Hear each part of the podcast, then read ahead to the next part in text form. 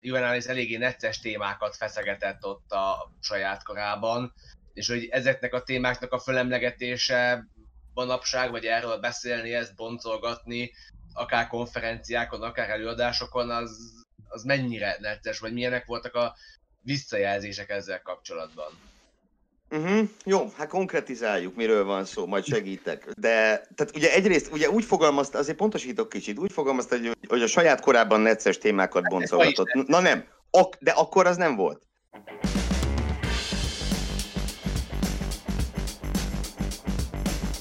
Sziasztok! Ez itt a 33. podcastünk, úgyhogy a Krisztusi korba értünk, és még mindig itt van Alex. Ahoy! Fanni. Sziasztok! És ha már így mutattad be a múltkor, akkor egy igazi reneszánsz embert köszönhetünk, vagy köszönhetünk itt sztár vendégként. Gellér Figelgőt, aki a klasszika filológia tanszék oktatója az STN. Így van, így van, tökéletes, tökéletes. Sziasztok, és köszönöm a meghívást, megköszöntöm a hallgatókat is természetesen. 2012-ben ezen a napon nyerte meg a brazil nagy díjat Jenson Button és sajnos Sebastian Fettel a világbajnoki címet is. Igen. Igen. Akkor jól emlékeztem, hogy az volt a világbajnok szezonja. Az egyik a négy közül. Nagyon örültem. ja, és azt is megtaláltam, hogy november 25 az a magyar foci ö, ünnepnapja, vagy valami ilyesmi. És ki vagyunk az elbén. Pontosan, pontosan. Nemzetek ligájában, az alcsoportban, mindenhol ott vagyunk. Elképesztő dolgok zajlanak. Most ezekhez a sikerekhez egy pandémia kellett? Érdekes nem. kérdés, felvetés, nem? Semmi köze ahhoz. De akkor Fanni, most ezt így átadnám neked kicsit, hogy te beszélj, kérdez dolgok, mert mert olyan ritkán csinálsz ilyet. Ha-ha-ha. Nagyon vicces vagy. Jó, akkor én igazából belevágok vágok így a dolgok közepébe, és nem tudom, szerintem ezt minden latinos megkapja, vagy nem tudom, hogy vagy vele Gergő, hogy hogyan kerültél a latinnal kapcsolatba, meg igazából az, hogy miért latin szakra mentél egyetemre. Mm, igen, igen, igen, ezt néhányszor megkérdezték már tőlem. Uh, velem ez úgy történt, hogy én általános iskolában nagyon, nagyon-nagyon a matematikából. Így kezdő. Lesz értelme a dolognak. Messziről indítok kicsit. És a Radnóti gimnáziumban jártam matematika tagozatra, ahol, hát ugye amikor, nem tudom, 7.-8.-ban ott voltam, nyolcadikban nagyjából már elkezdtük az egyetemi matekot, és én ezzel együtt rájöttem, hogy én ezt nem szeretem. És akkor nagyon gyorsan váltani akartam, mm, amit nek végül az lett az eredmény, hogy átmentem a Tömörkény gimnáziumba humán tagozatra, mert hogy rájöttem, hogy a számoknál a betűk jobban érdekelnek. Ott viszont kötelező volt latin tanulni. Én ennek nagyon nem örültem, tehát én a, nyilván most a 14 éves kori, korú önmagam, hát akkor azt mondta, hogy valami értelmes nyelvet szeretnék tanulni, nem latint. Ez, ez nagyjából egy-két hétig tartott, és ahogy, ahogy megismerkedtem a latinnal, én borzasztó módon megszerettem. Az ókort addig is szerettem, ahogy szerintem úgy tíz normális gyerekből kilenc és fél a szereti az ókort, de, de a latin nyelvet is nagyon megszerettem, és hogy teltek az évek a gimnáziumban, nem voltam egy különösebben jó tanuló, nagyon rossz sem, olyan, olyan, olyan közepes mondjuk így, és, és arra jöttem el, hogy az egyetlen tantárgy, ami tényleg érdekel, az a latin, és innentől az egyetemi felvételi az, az kérdéses sem volt, hogy, hogy milyen szakra menjek. Nyilván tudtam, hogy a munkaerőpiaci realitások azok, azok milyenek, tehát hogy mondjuk egy, mondjuk egy jog mm, vagy egy informatika választásával jobb esélyekkel indulhatnék a munkaerőpiacon, de ez úgy 18 évesen egyáltalán nem érdekelt ez a kérdés. Úgyhogy röviden, röviden így, így. Az ógörög, Hát az meg úgy jött hozzá, hogy az meg latin szakon volt kötelező, és nagyjából úgy voltam vele, mint pár éve korábban a latinnal, hogy most megint egy baromságot kell tanulni, és természetesen ezt is megszerettem utána.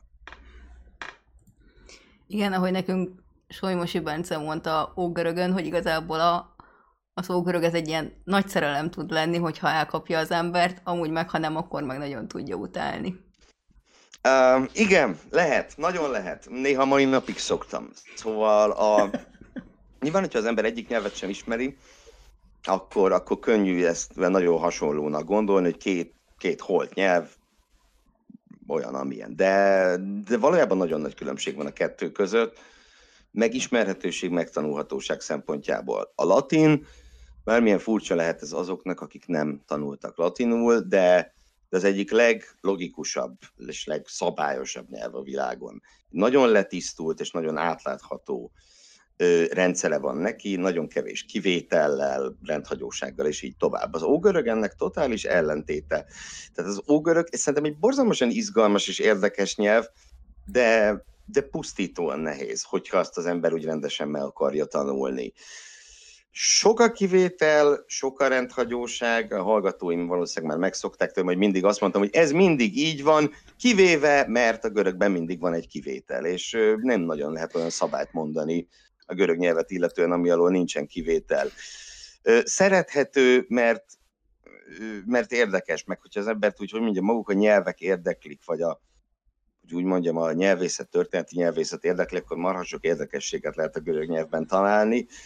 Tehát közben azért most már mennyi, 15 éve foglalkozom a göröggel, és a mai napig elém tud kerülni egy olyan mondat, ami, ami porigaláz.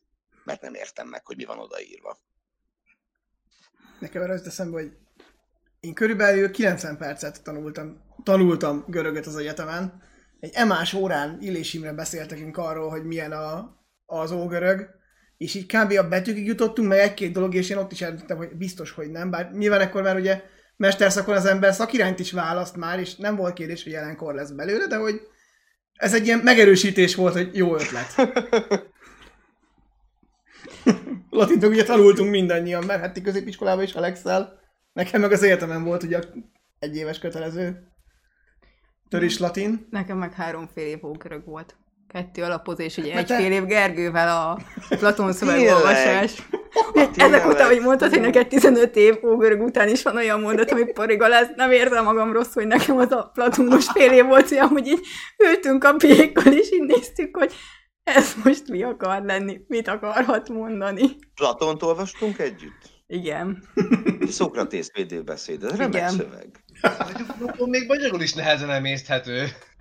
Az pont nem, nem. A Szokratész védőbeszéd egy nagyon, szerintem magyarul kimondottan egyszerű szöveg. Tehát ha valaki Platont akar olvasni, akkor érdemes azzal kezdeni. Nyilván van olyan, van olyan, amitől keresztbe áll a szemed hogyha...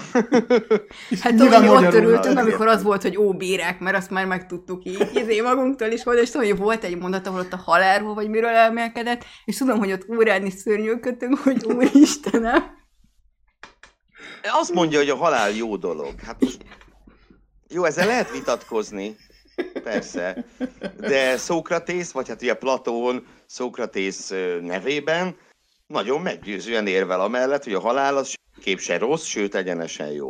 Na, mindegy, talán ugorjunk a halálról valami más témára. Vidámabb témára. Még jobb témára. Igen, eszembe jutott egy kérdés, amit kérdezni Jó. akartam, és közben meg kiment a fejembe. Nem is ilyen lennék, pedig ittam kávét. Adjak papírt meg tollat? Ö, nem, tudom, mit akartam kérdezni, hogyha jól tudom, Gergő, akkor te ö, tanárszakot is végeztél. Nem tudom, hogy eredetileg tanárszakos voltál, vagy ez ilyen görbeút volt.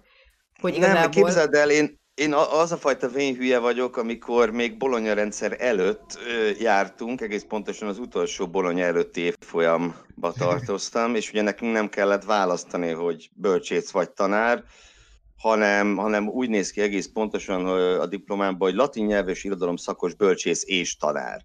Megvolt ez a könnyebbségünk, hogy nem kellett választani, a, most aztán oktatáspolitika irányába végképp nem menjünk el, ha a halálról se beszéltünk többet, de, de azt gondolom, hogy annak a régi rendszernek, ha volt előnye, akkor ez.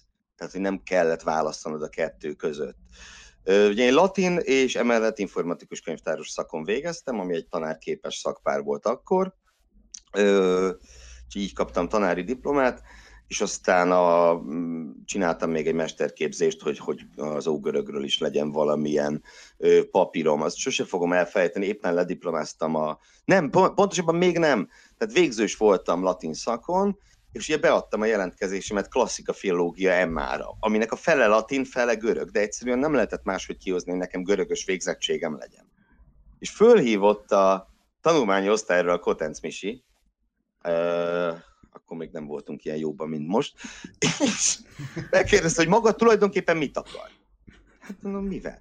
Hát, hogy most, most diplomázik latinból, most miért jelentkezett klasszika filológiára? Ugyanabból akar még egyszer diplomázni, és akkor én kifejtettem neki, hogy mik a terveim, Ö, hát szerencsére végül engedélyezték, úgyhogy így tudtam görögös diplomát szerezni.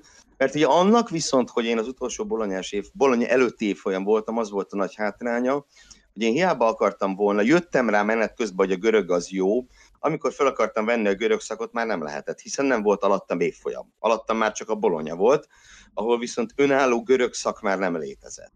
Ugye a régi képzésben még egy külön szak volt az, hogy görög. Úgyhogy ilyen kurta furcsa módon lett nekem a képesítésem a görögből. Tulajdonképpen előbb tanítottam görögöt, mint hogy papírom lett volna róla. Ennyi évtávlatából talán már elárulható.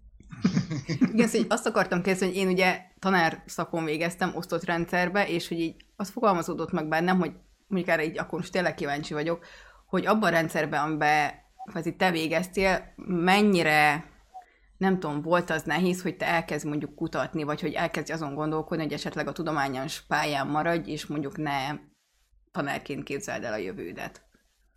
Mm, én ezt nem egy ilyen vagy-vagy kérdésként fogtam föl. A céljaim egyértelműek voltak, tehát az nekem mondjuk mondjuk legkésőbb, nem, nem legkésőbb, egészen pontosan másodéves koromban ez így eldőlt, hogy én, hogy én szeretnék PhD-re menni, ö, szeretnék az egyetemem ö, maradni, ö, és így tovább. De ugye emellett mindenképp meg akartam csinálni a tanári diplomát, amit nem volt kötelező, tehát volt a pedagógiai modul, amit pluszban meg kellett csinálni, meg ugye a gyakorló tanítás ahhoz, hogy tanári diplomám legyen, az nem volt kérdés, hogy ezt, hogy ezt el akarom végezni. Már csak azért sem, mert nyilván az, a teljesen tisztában voltam, hogy hogy nem, nem mindenkinek jöhet az össze, még az sem, hogy fölvegyék PhD-re, hát még ami utána, ami utána jön az, hogy állást kapja az egyetemen. Tehát tudtam, hogy ez egy nagyon nehéz és merész vállalkozás, és, és úgy voltam vele, hogyha ez nem, akkor viszont nagyon szívesen, nagyon szívesen tanítanék középiskolában. Tehát ezért így nem, nem, nem egy ilyen vagy-vagy kérdés volt ez számomra. Plusz ugye hát a tanszéken is jó néhány olyan kollega van, akik hosszabb rövid ideig középiskolában tanítottak, mielőtt, mielőtt a felsőoktatásban kaptak állást. Úgyhogy ezt is tudtam, hogy ez is egy lehetséges, lehetséges útirány. Úgyhogy ez, erről én úgy gondolkodtam, hogy ez így kutatás és tanítás. És mondom, szerencsére a rendszer nem is kényszerített rá, hogy válasszak ezek között. Igen, és akkor amit még kérdezek, aztán majd hagyom a többieket is kibontakozni, hogy neked igazából a kutatási téma, mint juvenalis, az hogy jött? Vagy hogy te a kezdetektől juvenalis foglalkoztál, vagy így volt minden, aztán így PhD-re meg juvenalis lett? Uh, hát tulajdonképpen mondhatjuk, hogy a kezdetektől, mármint on, tehát onnantól kezdve, amit már kutatásnak lehet nevezni, tehát egy ilyen érdemi, érdemi dolog, az abszolút az volt. A másodéves voltam, amikor a szeretett tanszékvezetőnk Nagy Illés János elbeszélgetett velem. Mindenek előtt arról, azt hozzá kell tenni, hogy egyébként én az első év végig úgynevezett latin alapvizsgán én kétszer megbuktam. Tehát ez elsősorban volt, volt igen, igen, mert az egyik, egyik tanszéki oktató csinált olyan beugrót az alapvizsgához, hogy 30 szóból, egy ilyen marha nagy szólistából, marha nagy szólista több ezer szó föl volt adva, és 30-ból 20-at tudnod kell, különben gyakorlatilag el is kaszálták az egészet, és akkor én ezt kétszer írtam 30-ból 19-et egymás után. Nem voltam boldog. De ebben azért az is benne volt, hogy most lehetünk ilyen, hát azt a főleg lehetünk őszinték ilyen távolságból, tehát én úgy másodévesen érkeztem meg az egyetemre. Legőszintébben nem is nagyon emlékszem az első évre, hogy akkor ott mik voltak. Más dolgokra emlékszem, csak nem az egyetemre. Uh, na mindegy. Nem ismerős. Ez, ez Sose hallottam még ilyet. Ilyet? Á, valaki bulizik a egyetem helyett? Kizár. Nem, nem, nem. Én vagyok az egyetlen az országban szerintem ezzel.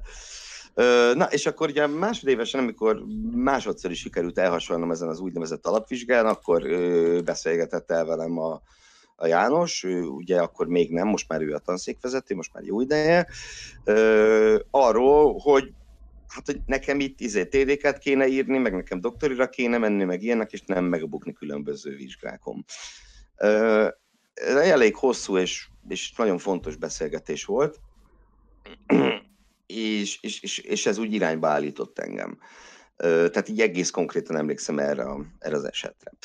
És, és akkor ugye megvolt az, hogy a TDK-t Hú, hát nem is tudom, mikor volt már az, összefolynak az évek. De igen, igen, igen, tehát az megvolt, hogy ekkor én még témát találni, mert hogy ezkor voltam másodéves, és negyedéves koromban jött a következő TDK, és akkor ott barátkoztam egy-két témával, mit tudom én, volt egy kósza gondolatom, hogy propercius szerelmi elégiáival kezdek majd foglalatoskodni, ott voltak is ilyen szájpróbálgatásaim, amiből aztán nem lett semmi meg akkor nem tudom, volt, többen megpróbáltak rábeszélni dolgokra. Májer Péter kollégám, ugye akkor még Májer tanár úr, azt mondta, hogy hát Bakülidész, Bakülidész kardalai, ez fantasztikusan érdekes. Így elolvastam őket magyarul, mondom, ez nem érdekes. Ez egyáltalán, ez, ez nem, ez borzalmas. Jó, akkor a János megpróbált rábeszélni, hogy foglalkozzak a római annalista történetírással abba is belenéztem, hát mondom, ez borzalmas, ez, ez szörnyű. Úgyhogy tehát, tehát, hogy voltak ilyenek, és akkor végül Juvenalisra teljesen véletlenül találtam rá, ez pedig, ez pedig az akkori tanszékvezetőnek, Taribajának köszönhető. Ő tartott egy, amikor másodév, második fél évében volt egy olyan szemináriumunk, hogy császárkori római irodalom. És választani kellett egy témát, amiről írunk egy tudom én, ilyen 10, kb. 10 oldalas szemináriumi dolgozatot, és, és ki volt rakva egy témalista. Na most az összes olyan nevet, akiről már hallottam életemben, azt már mindet elvitték. Tehát mire hozzám került a papír, már mind le volt foglalva. Tacitus, Marcialis, tehát ezek az ismert ezüstkori szerzők, császárkori szerzők, és akkor ott volt egy olyan cím, hogy érték és érték hiány juvenális szatíráiban. Fogalmam nem volt ki ez a juvenális.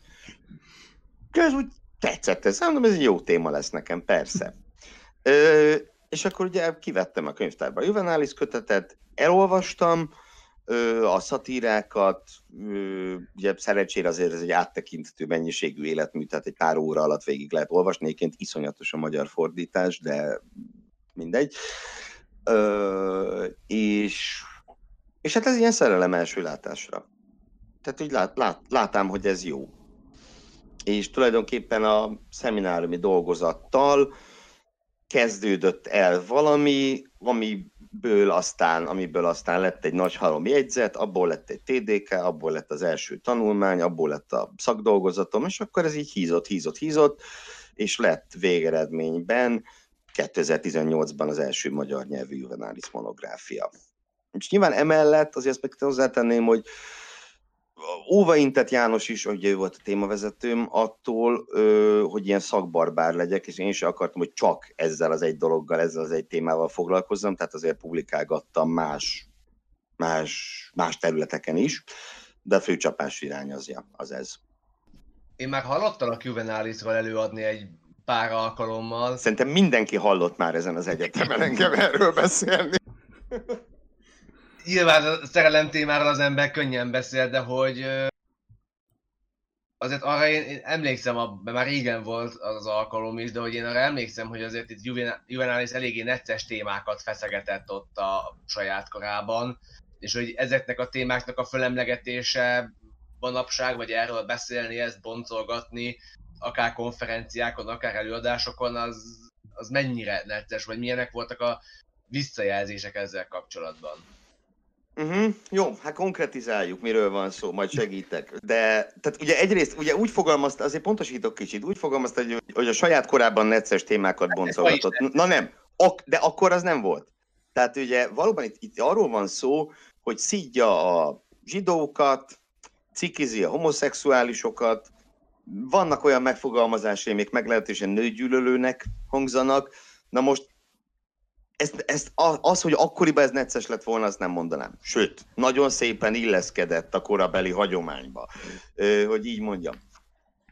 Igen, én ugye elkezdtem pár éve, mm, részint önszántamból, részint azért, mert egy olyan kutatócsoportba kerültem be az Identitás és Kultúra Kutatóközpontba, ahol ez nagyon, ahova ez nagyon illett ez a téma, szóval elkezdtem foglalkozni Juvenálisnak azon szövegeivel, amelyek ugye helyezzük el térben, időben, tehát római birodalom, Krisztus után második század első harmada, 110, 120, 130.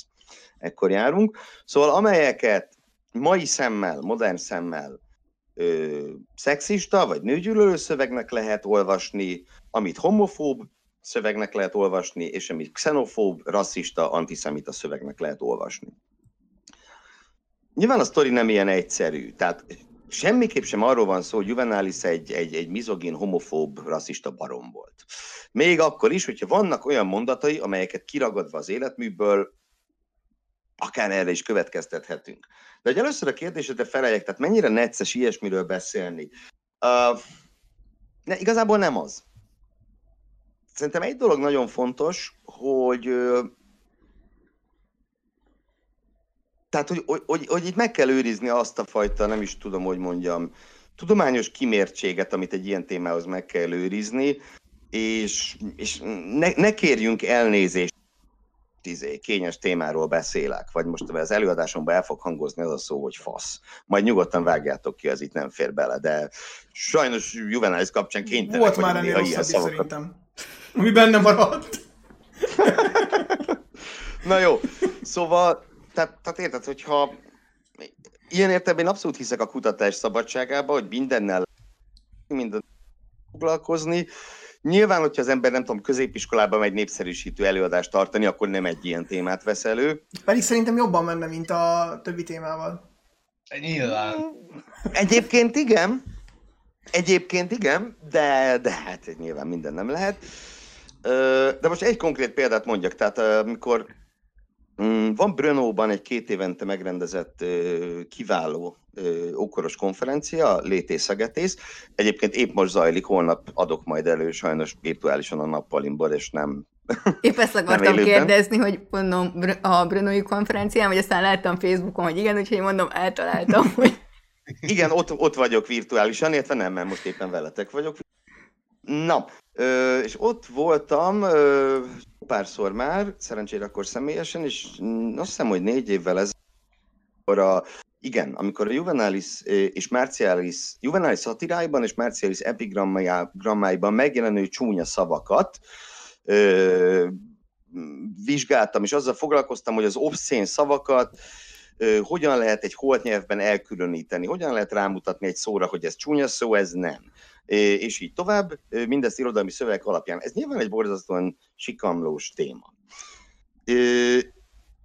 És hát itt is úgy mondtam, hogy akkor most kiállunk, az lesz valami, és akkor hát ugye úgy voltam vele, hogy, tehát, hogy ne menjen el öncélú obszénkodásba az egész történet. Annyit csináltam, hogy csúnya szavakat, hogy angolul tartottam az előadást, és akkor, hogy fuck, meg ilyen szavakat, azt úgy nem mondtam ki, de a dián viszont, a PPT-n ugye pontos tükörfordítások szerepeltek. És hát ott aztán volt minden. Olyan, amit most nem idéznék, tényleg. Ö, és, a, és úgy láttam, hogy érdeklődve figyelnek, meg hogy nem, tehát nem azon van a fókusz, hogy most úristen, itt milyen csúnya szavak hangoznak el, de, de ami a legjobb volt, hogy a, a szekció elnököm az egy, hát a, nyugdíjhoz már igencsak közel álló professzorasszony volt, és őszintén szóval egy icipicit tartottam tőle, hogy ő mit fog szólni. Az előadás után agyonra dicsért, és még a kávészünetben is odajött, hogy ez mennyire jó, hogy valaki hozzá mer nyúlni egy ilyen témához, mert hogy ez mennyire fontos téma, meg egyáltalán az antik szexualitás mennyire egy fontos témakör, és hogy senki nem mer ezzel foglalkozni. És nekem ez egy ilyen nagyon pozitív, pozitív élmény volt, és negatív igazából azóta sem volt. Ö, tavaly volt, a bölcsészkaron, nem, akkor sem volt negatív élmény, a bölcsészkaron tartottam egy előadást a római melegházasságok témájában.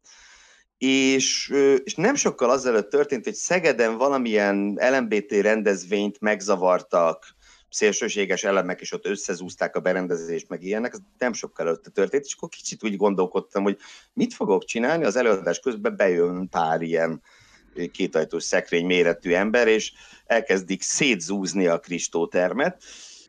Nem került sor szerencsére ilyesmire, tehát ilyen atrocitások nem, nem voltak. De hogy lekerekítve a dolgot, tehát szerintem akármiről beszélünk, akár mm, tehát hogy mondjam, necces témákról, antiszemitizmus, homofóbia, akármi, akkor, akkor az ember úgy tudja magát, meg az egésznek a tudományosságát megvédeni, hogyha, hogyha teljesen tárgyilagos marad. Meg nem, nem lövöldöz be ízetlen poénokat. És akkor nem lesz gond. Nekem most az jut eszembe egyébként, hogy hogy nem tudom, hogy ezzel hogy vagy, de kvázi beszélni is kell ezekről a témákról, mert hogy most ezt így történészként mondom, hogy nyilván ezek a témák megjelentek a történelem során mindig, mert se a homoszexualitás, se a zsidók, se semmi, az nem olyan, hogy mit tudom én, 40-ben Hitler kitalálta, hogy vannak, és hirtelen probléma lett, vagy hirtelen kérdéskörré vált, vagy, vagy téma lett, hanem hogy ezek mindig is voltak, és minden korszaknak erre megvan a maga nézőpontja, és ez ha tetszik, ha nem, mert ha homofób, ha nem, ha bármi, ezt valahogy erről beszélni kell, és ezt, ezeket elő kell venni, csak hogy szerintem félnek hozzányúlni a kutatók.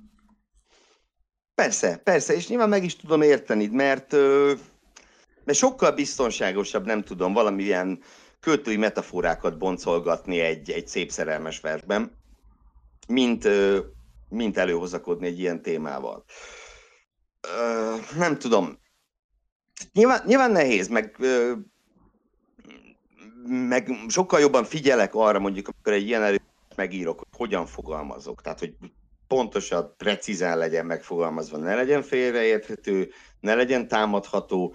Azt se tudják mondani, hogy homofób vagyok, de azt se tudják mondani, hogy nem tudom, milyen propagandát akarok itt közvetíteni. Mert ugye itt nem erről van szó. Itt konkrétan egy, egy majdnem 2000 éves szövegvizsgálatáról van szó, és hogy egyébként én személyesen mit gondolok, meg milyen az értékrendem, az meg teljesen mindegy ebből a szempontból. Nyilván más szempontból nem mindegy, de ebből a szempontból aztán totálisan mindegy. Igen, nekem mondjuk az jutott eszem, hogy én, hogyha hallgatóktól hallom vissza, hogy hallották az előadásodat bárhol, így az egyetem kapcsán, hogy meg pont azt nem elég ki, hogy végre valaki, aki kvázi nevén meri nevezni a dolgokat, mert mint hogy nem tudom, van faszozás és minden, és hogy az, amit mondtál, hogy nem kérsz elnézést, mert hogy, hogy ez a téma járója, és hogy végre valaki, aki ilyen témát is boncolgat, vagy nem tudom, hallgatói részről, meg hogy igenis lennének igények ilyen jellegű ö, előadásokra, vagy hogy, nem az, hogy káromkodjanak, igen, Szóval, hogy, hogy igazából az, hogy, hogy ne ez a, a, nem tudom, tényleg ami a nagyon mainstream, és hogy ez a nagyon kis izé, gyereklelkűség, hanem hogy, hogy akkor beszéljünk olyan dolgokról, ami igenis érdekli a társadalmat. Nekem az teszem, hogy a... valami órán Bocs, mondta egy tanár, hogy valami, mondta egyetemen, hogy ott is előkerült valamilyen szerintem jelenkoros témába, előkerült, lehet, hogy Karsainál, előkerült valamilyen téma, és hogy látta, hogy valamelyik hallgató lány megrökönyödik, hogy úristen, és azt mondta neki, hogy hát csókolom, felnőttek vagyunk, egyetemen vagyunk. Ezek a témák léteznek, hogy, hogy nem kell itt feltétlen finomkodni, nyilván, ahogy mondta, ezt a szakmai lagosságot kell, tárgylagosságot kell megtartani. Hát mi nálunk latin szakon a Mezeini Szatmári Timi mondta egyszer módszertanon, hogy náluk a Karácsony Béla Uh, igen, karácsonybére csinált a szövegolvasás, hogy, hogy egy csomó lány volt, és hogy hát előkerültek olyan szövegek, amilyenek, és mondta, hogy hát nem kell itten finomkodni, hát hogy ezé mindenki tudja, hogy miről van szó, hát tessék, ezé itt vagyunk, magunk között vagyunk, és hogy, hogy nem gond ez, hogy ezé. De ugye tehát az antik irodalom, legyen szó római vagy görög irodalomról, azért tele van ilyen szövegekkel. Tehát arra emlékszem, hogy hallgatóként például nekem az nagyon nem tetszett, olvastunk egy szöveget, valakivel, és akkor egyszer csak azt mondta, hogy jó, akkor az utolsó sort azt mindenki nézze meg otthon, mit jelent. Mert volt benne egy csúnya szó.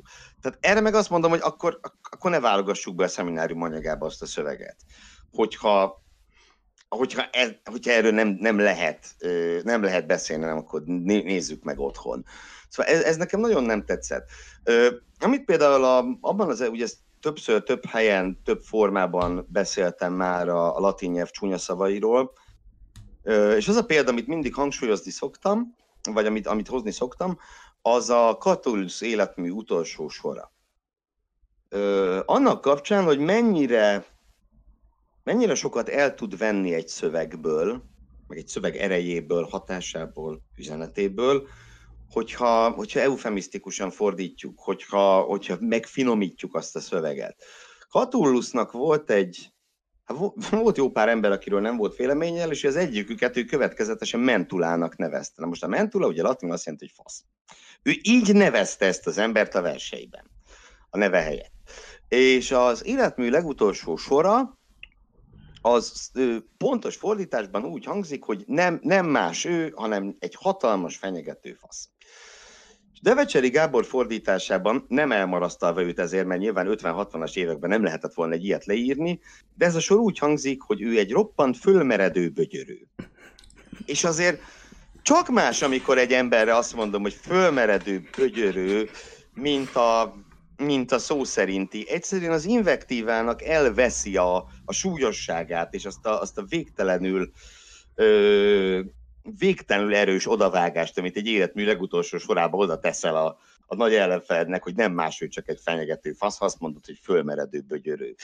Ö, ja, úgyhogy i- ilyen értelemben szerintem egyszerűen fontos az, hogy ezeket a szöveket, ha az ember úgy dönt, hogy foglalkozik velük, akkor azokat pontosan értelmezzük, pontosan fordítsuk. Ha meg nem, akkor, akkor szerencsére az antik irodalomban van bőven elég sok csodálatos szöveg, Cicero, Vergilius, Livius, és még sorolhatnánk, ahol nem ütközünk ilyen arcpirító szavakba, témákba. Egyébként Cthulhuszról nekem a, a 16-os kárma jutott eszembe, hogy ott is, hogyha valaki megnézi a magyar fordítást, meg ugye van egy oldal, ahol ott van a latin is, hogy a latin azért mennyivel jobban visszaadja, vagy nem, az angol mennyivel jobban visszaadja ugye a, a latint, mint ugye a magyar fordítás. Múltkor futottunk Igen. ebbe bele, amikor egy barátaimnak mondtam, hogy nem tudom, valakit így cittunk, és hogy így odaértem, hogy igen, küldeném nekik a Túlusztól a 13-as, a 16-os kárment, és így néztek rá, hogy mi van, és hogy így megnézték magyarul, és nem értették, és mondtam, hogy nézzétek meg angolul, sokkal Igen, jobban igen, megértitek. ugye a- Az első, az el, Devecserének ugye több katulusza van, és az első finom a nyelv, és ott, ott annyi szó, annyiról van szó, vagy Anna annyit ír, hogy majd alul fölül érzitek ti fickók. Na most, hát a mm, Catullus meg ugye azt írja, hogy majd szájba és egyéb beteszem a micsodámat. Ö, tehát az alul fölül érzitek ti fickók, igen, megint az invektívának totálisan elvész az ereje. Ja. Igen, de ha már necces témák, közben eszembe jutott egy valami, meg hogy mondtad, hogy 2018-ban Újabb jött.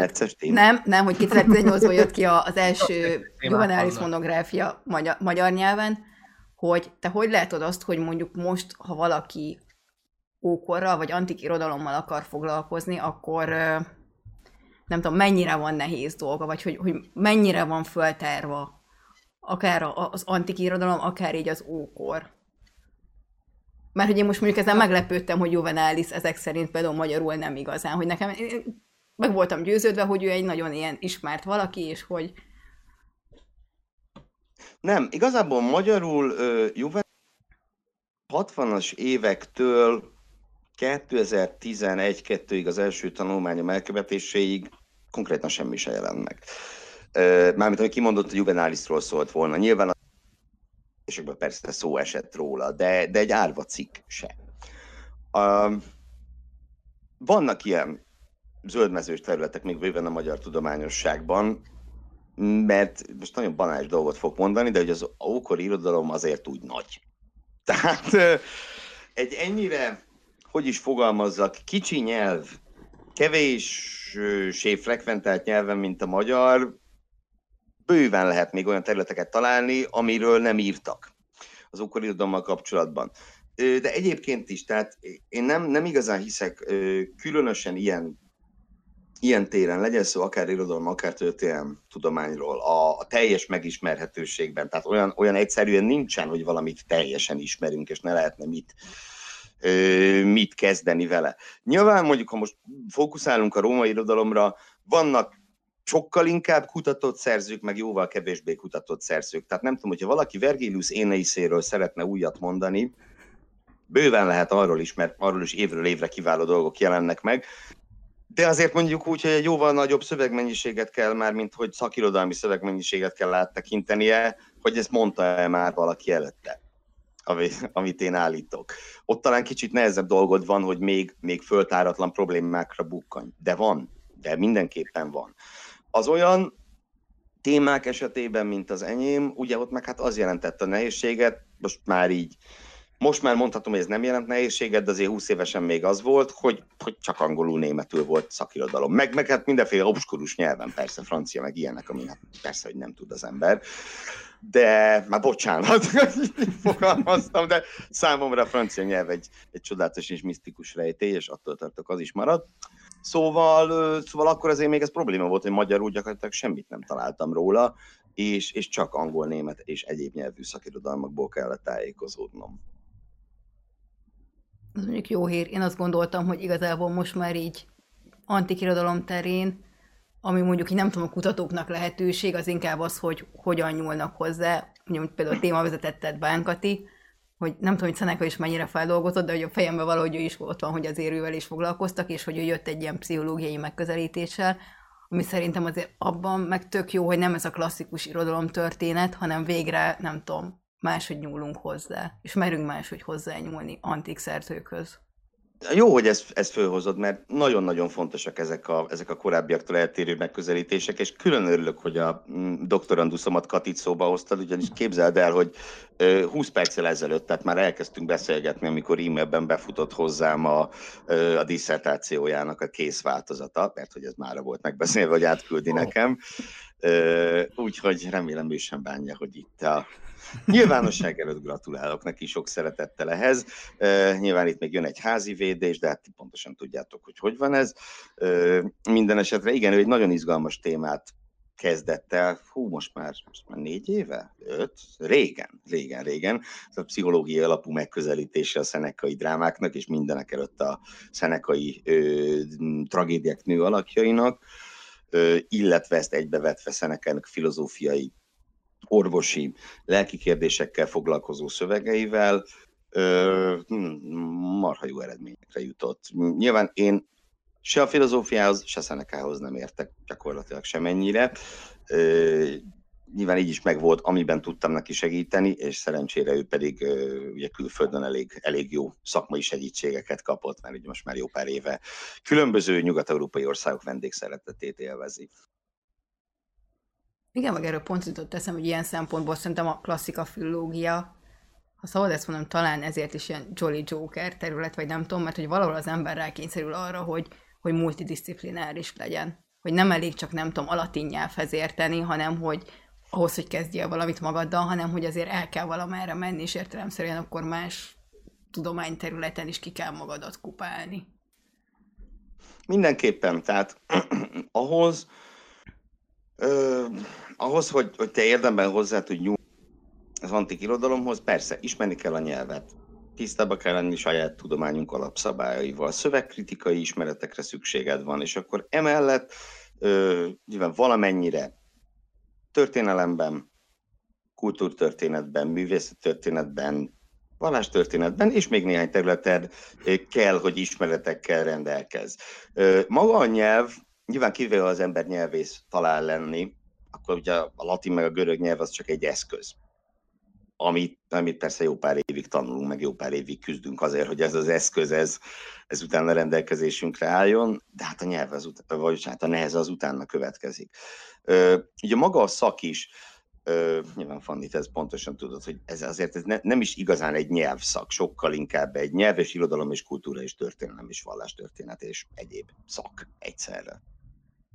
Igen, pont múltkor így promotáltam egy embernek, hogy igazából nem tudom, hogy ha, ha latin diplomát szerez valaki, akkor szerintem igazából egy ilyen széles műveltségre tesz szert. Hogy, hogy szerintem ez rohadt nagy előnye a, a szakunknak, hogy tényleg musz, muszáj mindenhez egy kicsit értened, mert nem tudod megkerülni. Egyszerűen. Hát nálunk kicsit könnyebb szakból várnak lenni, ugye Alex? Igen, igen, ez így... Az ember, ha nem figyel, akkor könnyebben esüppet egy témába. És egy nézőpontba, igen. Egy nézőpontba pedig most így vizit végigfuttatva, hogy azért nálunk is, nem tudom nem tudom, hogy vagy de nálunk is azért ki lehet kacsingatni más ö, területek felé. Persze. Nyilván szerintem egyébként a bölcsészettudományoknak alapvető közös sajátossága lesz, hogy, hogy ahhoz, hogy magas színvonalú műveld, ahhoz, ahhoz ez, a, ez az interdisziplináris megközelítés ez elkerülhetetlen. Inkább szerintem a Fanni arról arról, vagy arról beszéltünk a Fannival, hogy, hogy, hogy nálunk magában a képzésben is, Igen. is nagyon hangsúlyos ez, Tehát nem, nem tudná rámutatni, hogy, hogy ez most egy nyelvi szak, vagy egy irodalmi szak, vagy egy. Nyilván ebből sem az egyetlen a bölcsészkaron. Az, ugye például a, mm, ugye az informatikus könyvtáros szak az elmúlt években egy nagyon hasonló irányba indult el, nem véletlenül változott meg a tanszék neve is, tehát azért vannak, vannak még hasonló jellegű szakok a bölcsészkaron. De ja, tehát azt hiszem, hogy ez egy ilyen, ez egy ilyen közös bölcsész sajátosság, ami, ami mindenképpen jó. Én szeretem. Igen. És megkönnyíti azt is, bocs, csak még egy dolog, amit így magamon nagyon érzek, mert ugye, hát azért azt nyugodtan mondhatjuk, hogy én mindennel is foglalkozom nagyjából.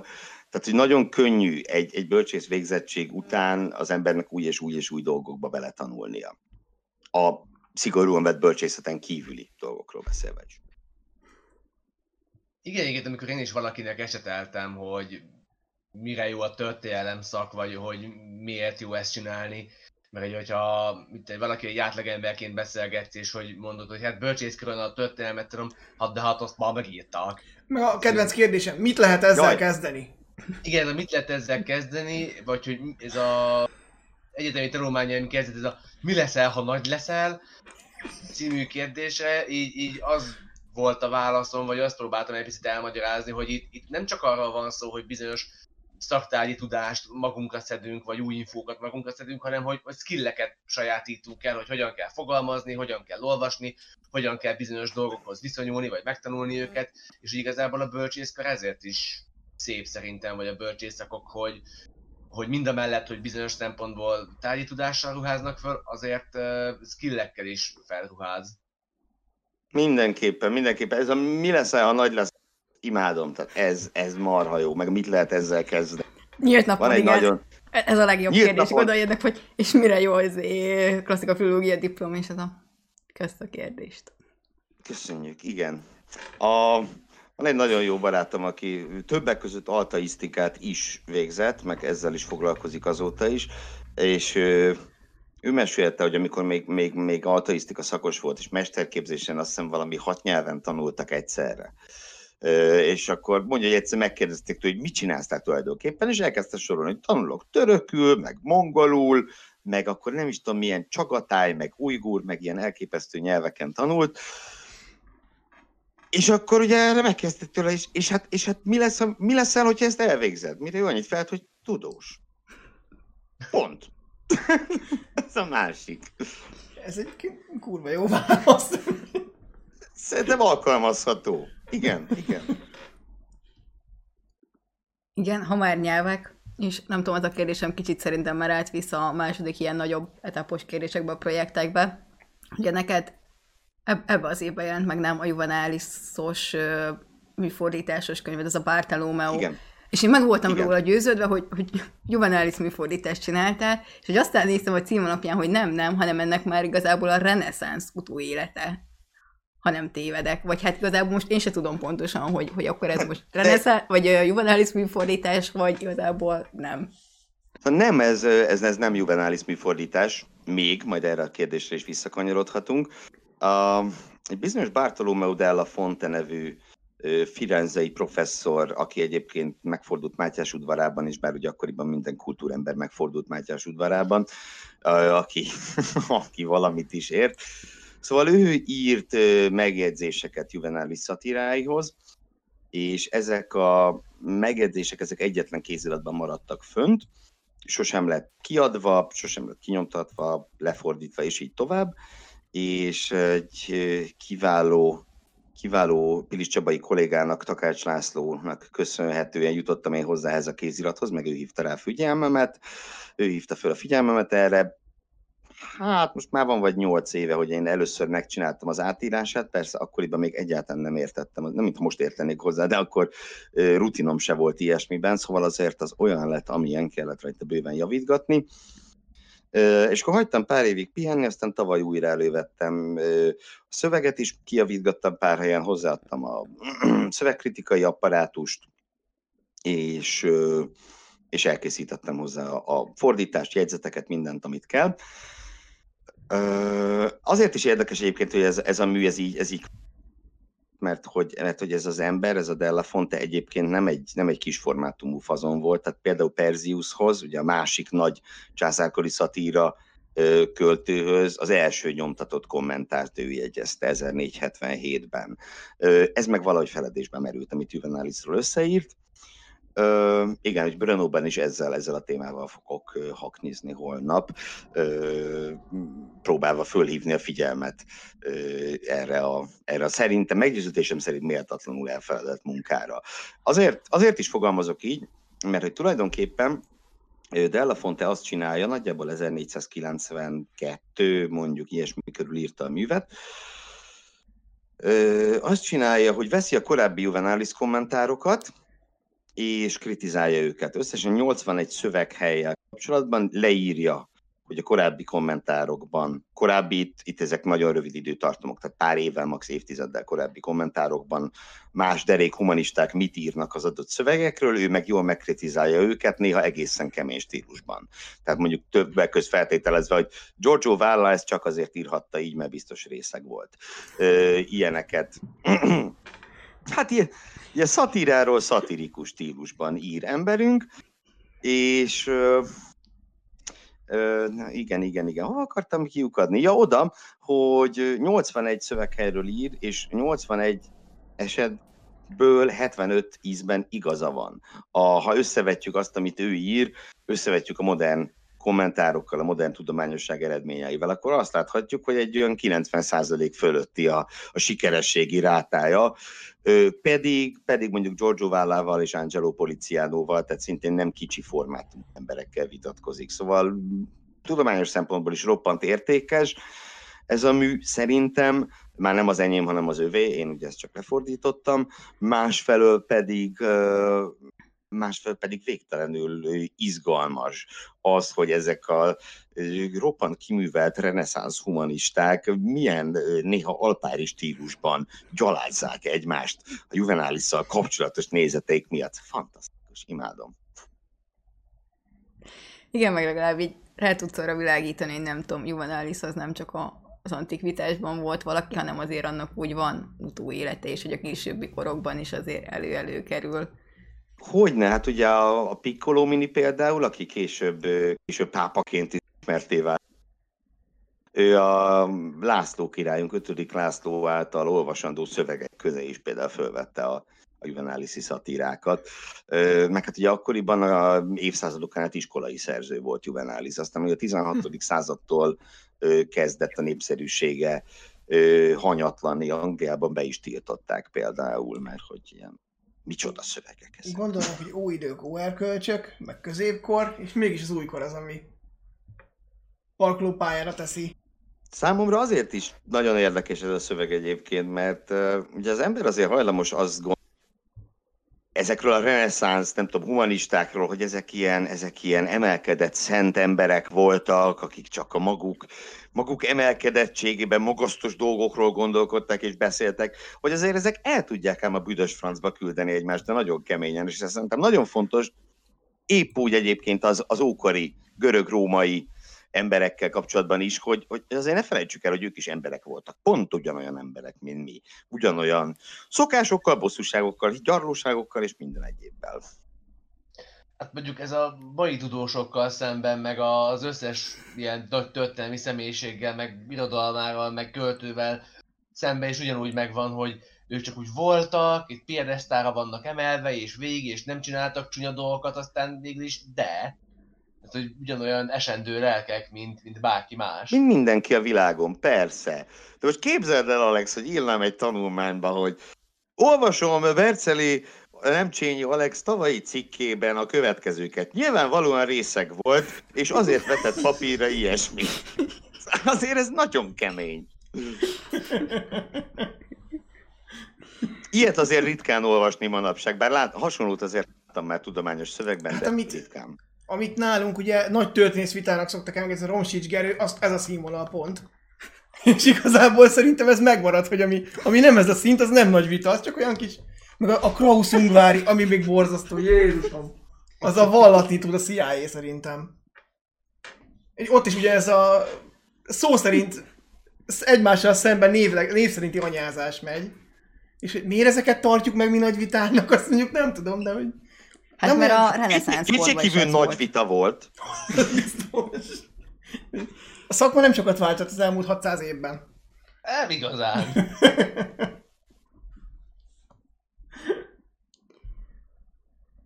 De ha már így elindultunk a reneszánsz irányába, akkor szerintem a következő nagyobb etapra rátérhetünk a projektekre.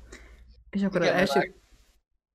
Gergő, emlegetted a mi az identitás és kultúra kutató központ, vagy hogy hívtál? Igen, épp ezt akartam kérdezni, hogy milyen ilyen kutató csoportokban, kutatásokban veszel részt, mert szerintem több is van.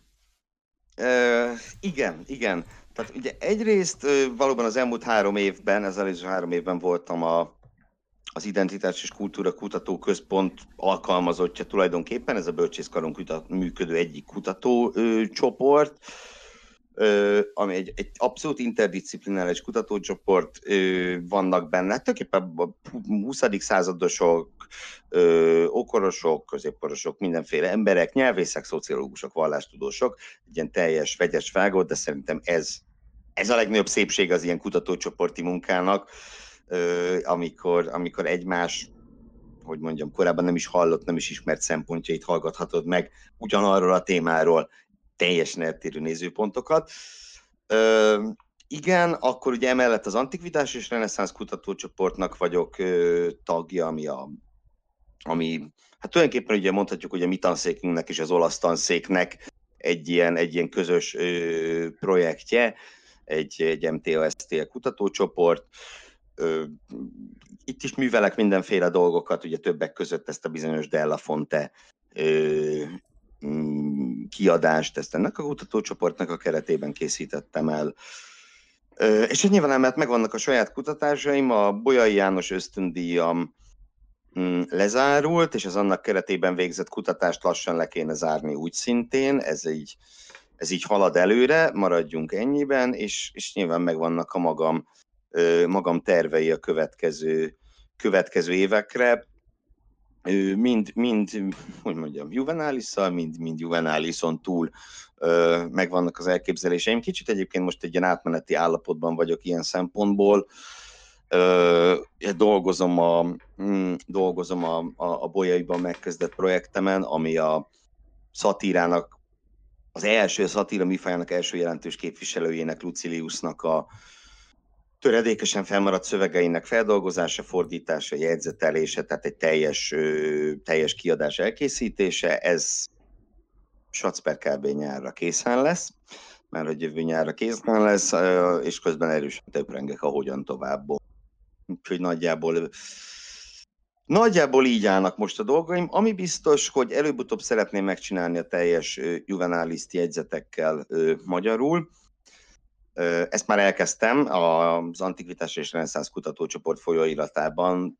Minden számban megjelenik egy, így az elmúlt két évben, mondjuk, igen, most a negyedik szatíránál tartok, viszont ezek prózai fordítások.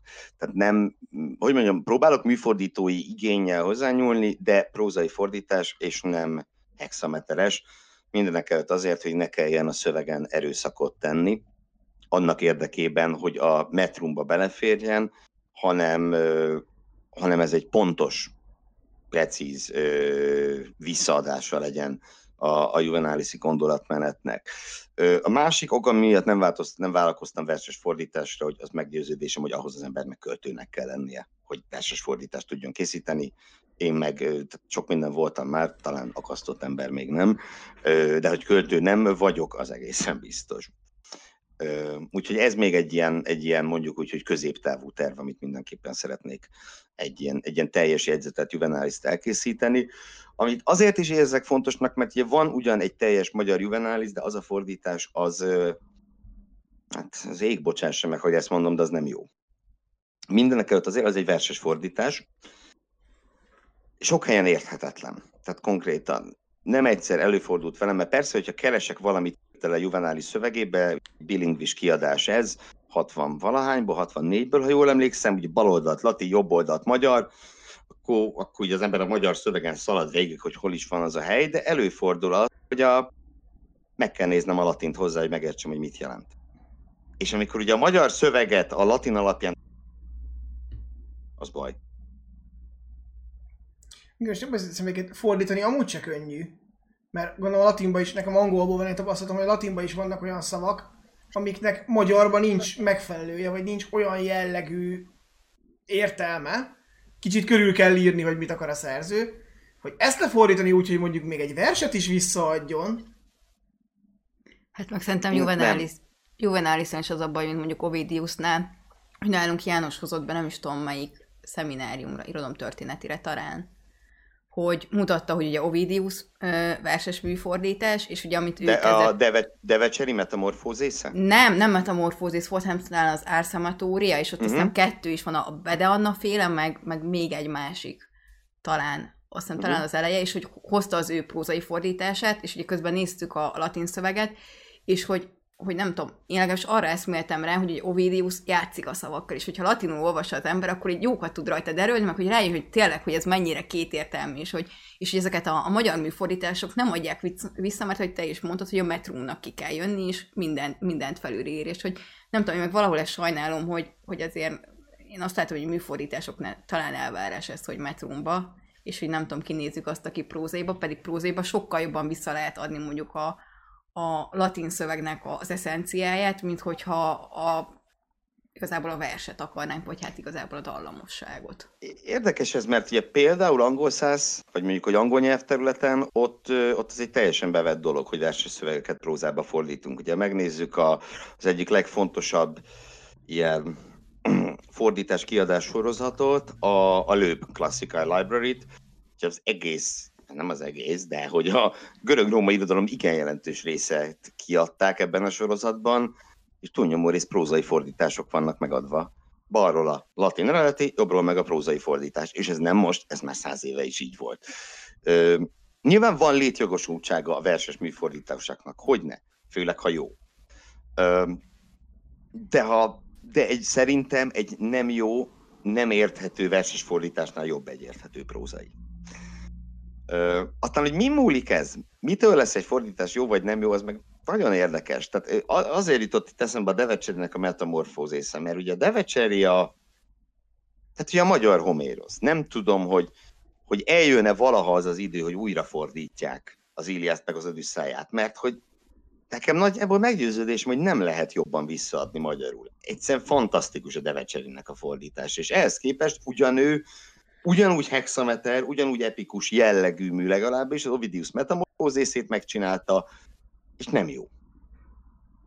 Egyszerűen nem jó, de olyannyira, hogy annak idején, amikor műfordítás szemináriumon volt, még PHD hallgatóként, akkor az volt a példa, mármint, hogy, hogy, kritizáljuk és szedjük ízekre, hogy miért nem jó az a fordítás. Miközben ugyanez az ember tényleg egy egészen szenzációs Homéroszt csinált.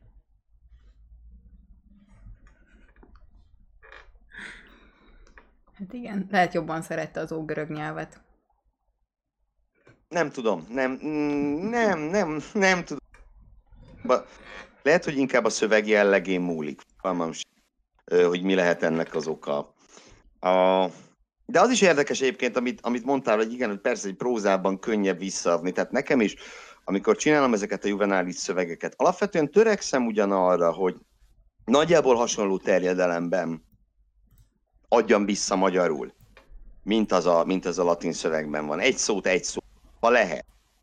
De hát megesik az, hogy egy szót két-három szóval tudsz magyarul visszaadni, és hogyha úgy jön ki az, amit, a, amit az eredeti szöveg mond, akkor, akkor szerintem ez a, ez a jó eljárás. Na de hogy, ne csak, nem tudom, kutatásról, vagy ilyen nagyon tudományos dolgokról beszéljünk. És még itt a projektek témakörénél maradva, talán az első, amit megkérdezek, vagy így kicsit beszéljünk róla, az a HIK, és nem a Hajnal István kör, hanem a Horváth István Károly latin nyelvi és kultúrtörténeti verseny, hogy annak most már két éve, vagy te ugye a főszervezője? Vagy hogy, hogy vetted el? És Talán közben... a harmadik, igen, azt hiszem. És hogy közös az jutott eszembe, hogy nem tudom, hogy te annó versenyeztél ezen a versenyen. Tesódra emlékszek, Zsomborra, hogy szerintem mi egyszer valamikor... Bence, Bence, a másik tesóm, ugye két öcsém van, és Zsombor sos... Ah, igen, akkor Bánc, Ő és- biztos nem. szóval valamelyik testvolt meg volt, hogy, hogy szerintem mi nem is tudom melyik évben együtt indultunk egy kategóriába. Tömörkényes Könnyen volt, le- szóval várható volt, hogy helyezést viszel. Könnyen lehet. Én is indultam, még 2000... Hú, nem, végzős, végzősként, igen, megvan végzősként, tehát akkor ez 2005 eleje lehetett, akkor még Latinitas Viva volt a versenynek a neve, és mindösszesen a második, a második kiadása volt, második évada volt ennek a versenynek. El is szoktam mondani rendszerint a verseny döntőjén, persze, én is résztvevő voltam, és akkor még nem is gondoltam volna, hogy majd egyszer bla bla bla. Most nem fejteném ki ilyen részletesen, amit ott kiszoktam. Uh, én azt gondolom, hogy ez a verseny az egyik legfontosabb dolog, amit én úgy egyáltalán csinálok, de halál komolyan. Tehát nyilván tudjuk, jelenlévők mindenképpen, de talán azok közül, akik hallgatnak, azok közül is néhányan, hogy a latin középiskolai oktatásban mennyire visszaszorul, hogy cifrábbat nem mondjak. Folyamatosan fogy a latinul tanulók száma, a latinul tanító iskolák száma, meg ugye azt hisz, tehát mm, tulajdonképpen a, a, a törvényi helyzete sem éppen javul a, a latinnak, mint tantárgynak, és ehhez képest itt van egy középiskolásoknak szóló verseny, ahol évről évre több mint 200, olykor több mint 300 nevező van. Egy latin nyelvi versenyen. Határon túlról is azt tegyük hozzá. Tehát, hogy igazából Igen. nemzetközi verseny, nem is egy országos nemzetközi. Mm, Igen, hivatalosan persze nemzetközi verseny, tehát nyilván ugye ez azt jelenti, magyar és, és magyar lak vannak, vannak versenyzők, de hogy egy, egy, egy meglehetősen nagy számú versenyző vesz részt ezen évente. Szeretik, fontos nekik.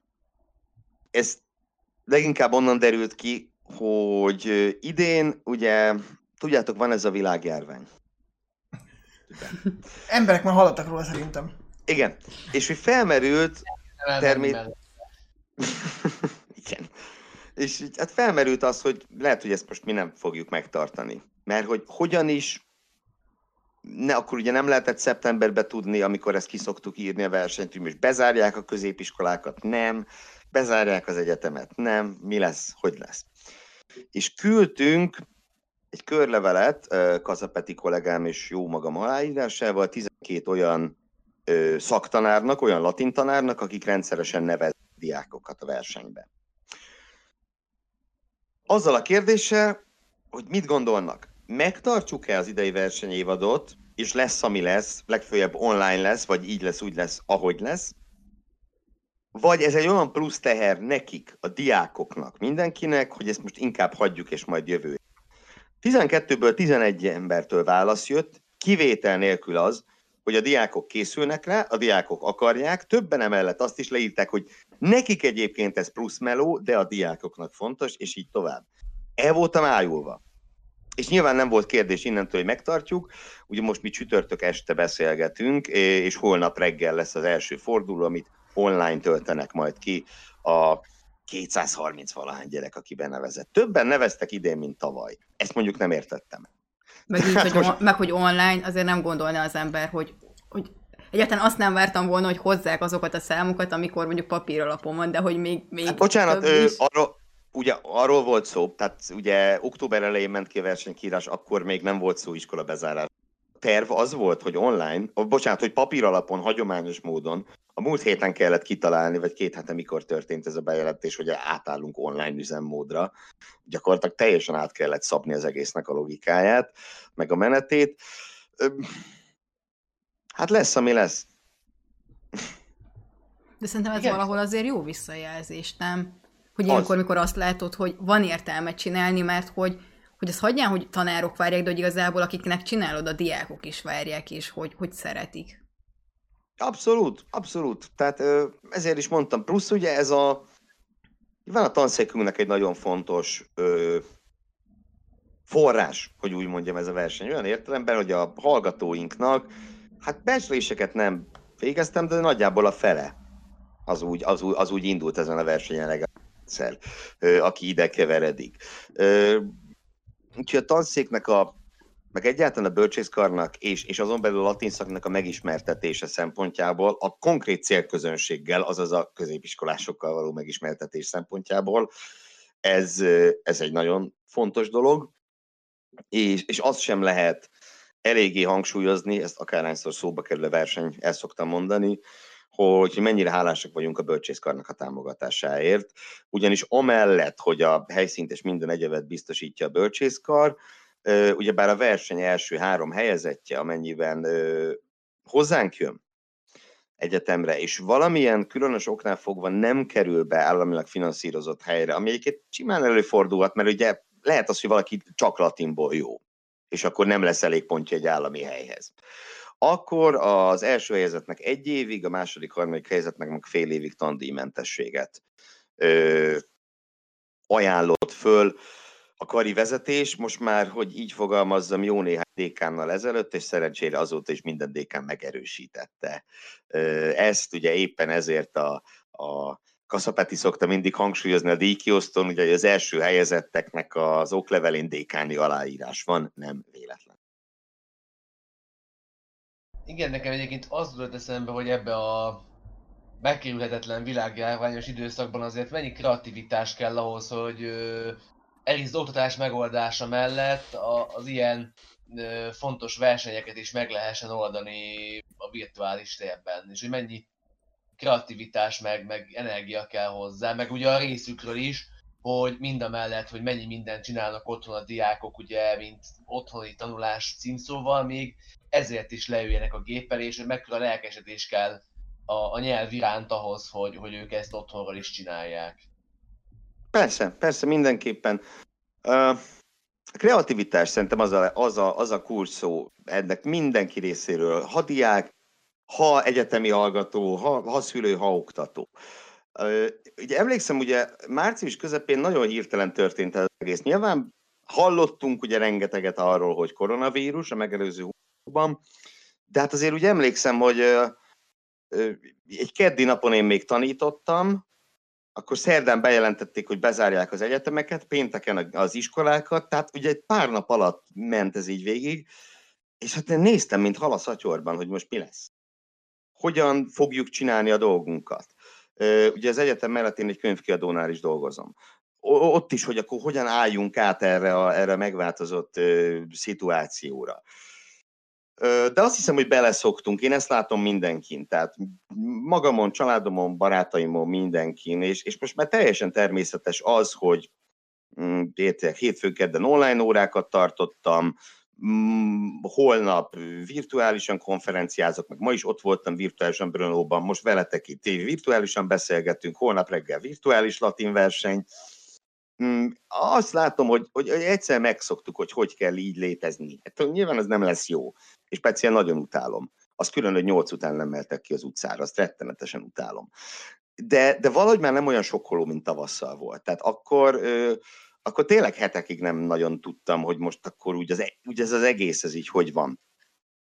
Mit, mit, hogy, mit hogy is kell tulajdonképpen most csinálni. Ha már egyébként virtuális átállás, meg ö, ö, versenyek és toborzás, a kutatók éjszakáját is ugye csináljátok ti is, illetve hát te. És azért nálatok is azért elég jó programpaletta szokott lenni, mert nem csak előadás van, bár van nagyon népszerű előadásotok este tíz után. Ö, igen, tavaly volt először, szerették. igen. Hogy nem tudom, te ez az egész kutatók éjszakai dologgal hogy vagy? Vagy ezt mikor kezdtétek el csinálni, vagy részt venni ebbe?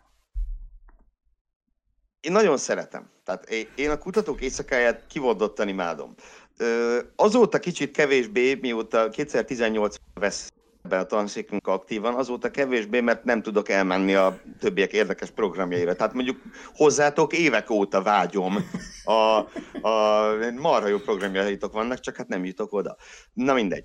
A viccet félretéve már ez utóbbi komoly volt, de hogy nem nagyon-nagyon szeretem a kutatók éjszakáját, és, és és nyilván nagyon rossz, hogy, hogy ez sem úgy lesz, mint máskor. Már csak azért sem, mert egyrészt a program, programjaink nagy részét azt lemondtuk, beleértve az este tíz utáni nagy népszerűségnek örvendő programot is. Ugye itt egészen pontosan ugye arról van szó, hogy mondjuk tavaly azt csináltuk, hogy amellett, hogy voltak, volt egy ilyen játékszoba, ahol ókori tárgyú, jellegű, beütésű társasjátékokkal lehetett játszani, az elsősorban kisebbeknek szólt.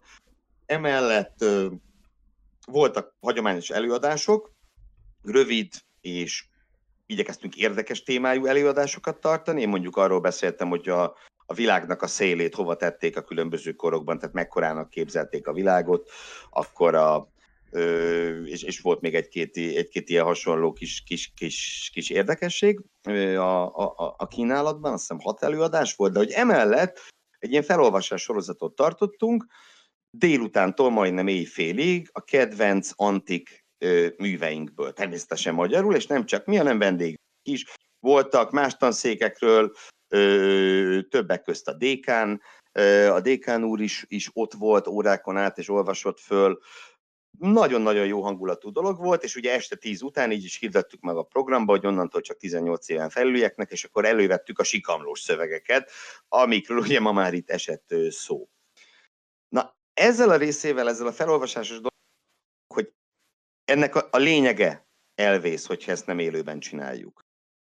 Tehát az a hangulat, hogy leülünk együtt, és, és, és egymásnak antik szövegeket olvasunk fel, ez Zoomon, Teams-en, akármin, ez nem jó. Az előadásokat megtartjuk, bízom benne, nekem a, kínálat nagyon tetszik, nyilván én a saját mm, tudom, hogy miről fog beszélni, a kollégáknak csak láttam, de az alapján nagyon ígérete.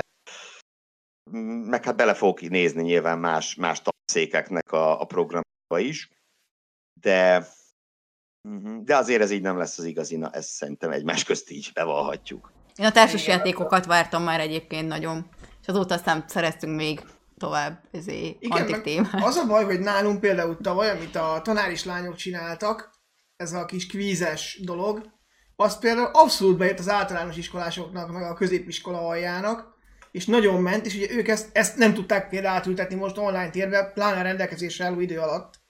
Mert hát ugye nekik volt legutóbb egy nyaruk kidolgozni az egészet.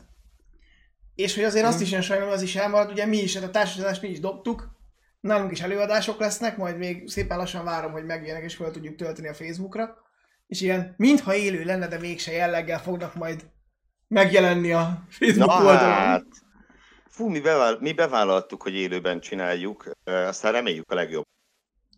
Én igazából azért örülök neki, hogy nem... rizikós hogy nem élőben csináljuk, mert hogy én is kinéztem, hogy nálatok is vannak tökre jó előadások, már máshol is láttam, és így legalább nincs az, hogy nekem előadást kell tartani, hanem így lehet menni és lehet nézni. Egymás között. Én is ennek örültem egyébként, hogy meg lesz az előadásom, föl van töltve, azon nekem már dolgom se lesz, hogy csütörtök estig meg akarom csinálni. És akkor utána majd lehet szétnézni a többieknél. Nálatok is akkor lesznek előadások, a néprajzosokét láttam, hogy ott is jó program lesz, hogy azért akkor szét lehet nézni. Hogy a többiek mit csinálnak mondjuk még, bár nagyon elkanyarodtunk már tőle, de én még itt a, a kutatócsoportokba való bekapcsolódás vagy bedolgozás kapcsán kérdezném meg, hogy itt a ugye fiatal kutatóként hogyan lehet ezekhez bekerülni, meg, vagy ide ilyenekhez betársulni az embernek menet közben, mert hogy ez azért sokakat érdekelhet a, a hallgatóság tagjai közül. Igen, az a helyzet, hogy ugye elsősorban személyes ismerettség az, ami, ami nélkülözhetetlen. Itt nem feltétlen izé, haveri kapcsolatra gondolok, de arra, hogy az adott kutatócsoport vezetője, aki jellemzően professzor vagy, ahol igencsak közel álló személy, az, az legyen veled tisztában, hogy te ki vagy, mivel foglalkozol. Tehát anélkül ez nem működik. Én olyant még nem hallottam, lehet, hogy van, de hogy nyilvános pályázatot hirdettek volna meg kutatócsoporti tagságra, ugye nem ez a jellemző. Ilyen értelemben tehát mindenek előtt úgy értve fenn kell forogni, hogy tartsál előadásokat, publikálj, legyél látható, mint, mint, mint fiatal kutató, és aztán remélni kell a legjobbakat. Meg ugye persze, hogyha az embernek megüti a fülét az, hogy van szerveződik egy kutatócsoport, akkor el lehet kezdeni keresni oda a, a kontaktokat, hogy hogyan tudnál oda be, ö, bekerülni, ismersz-e ott valakit, ö, aki akár be tudna ajánlani, stb. Ö, de ugye itt megint csak, ez megint csak a személyes rész. Ami viszont nagyon jó és pozitív, hogy a legtöbb olyan pályázat, ami, ami kutatócsoport létesítéséről szól, az, az előnyben részesíti a fiatal kutatók alkalmazását, vagy egyenesen elvárja, megköveteli.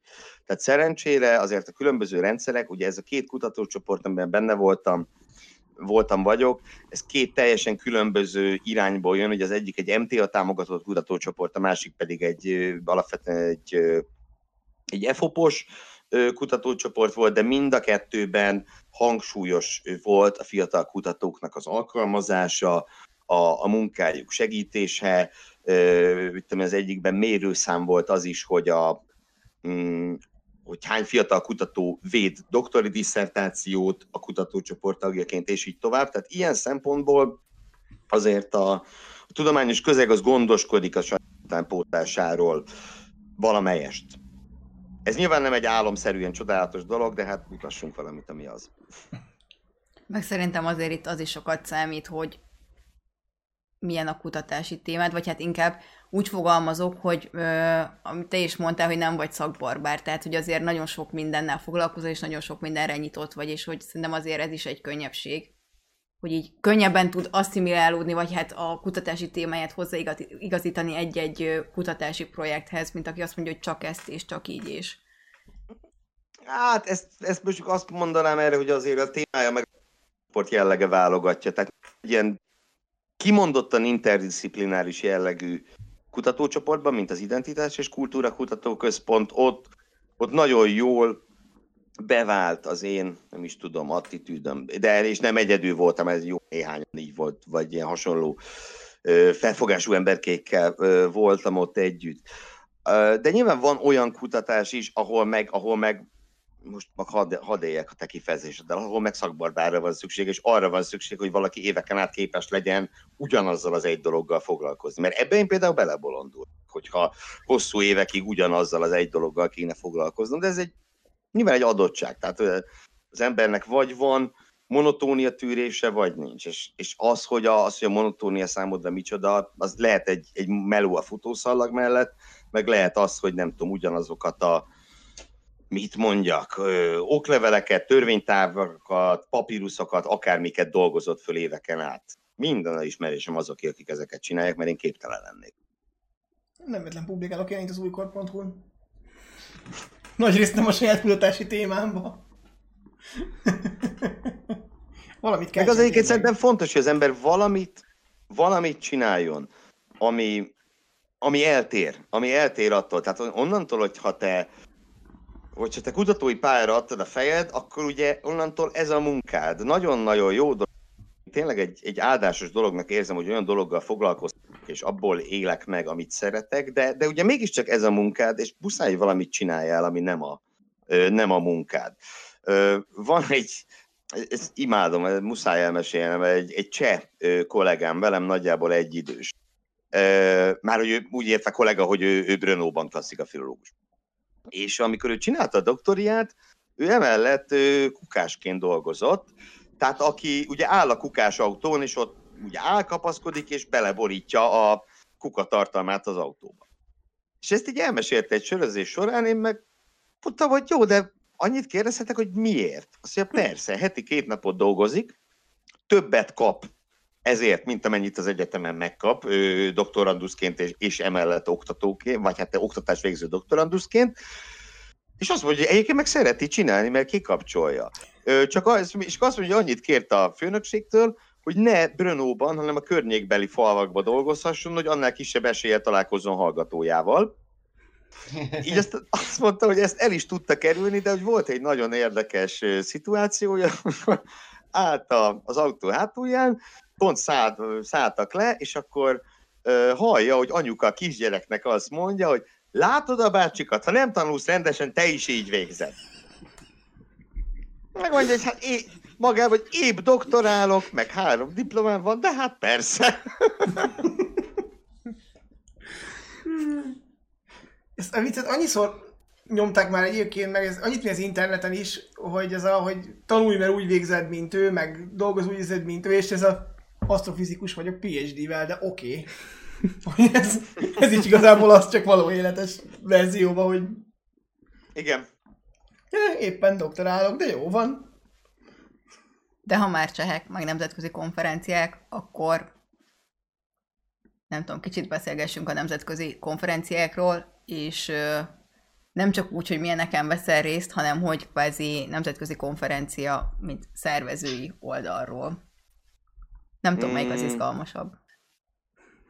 A részvétel vagy az, amikor szervezni kell? Hát nézd, attól függ, mit érsz... Lehet, mint a másik.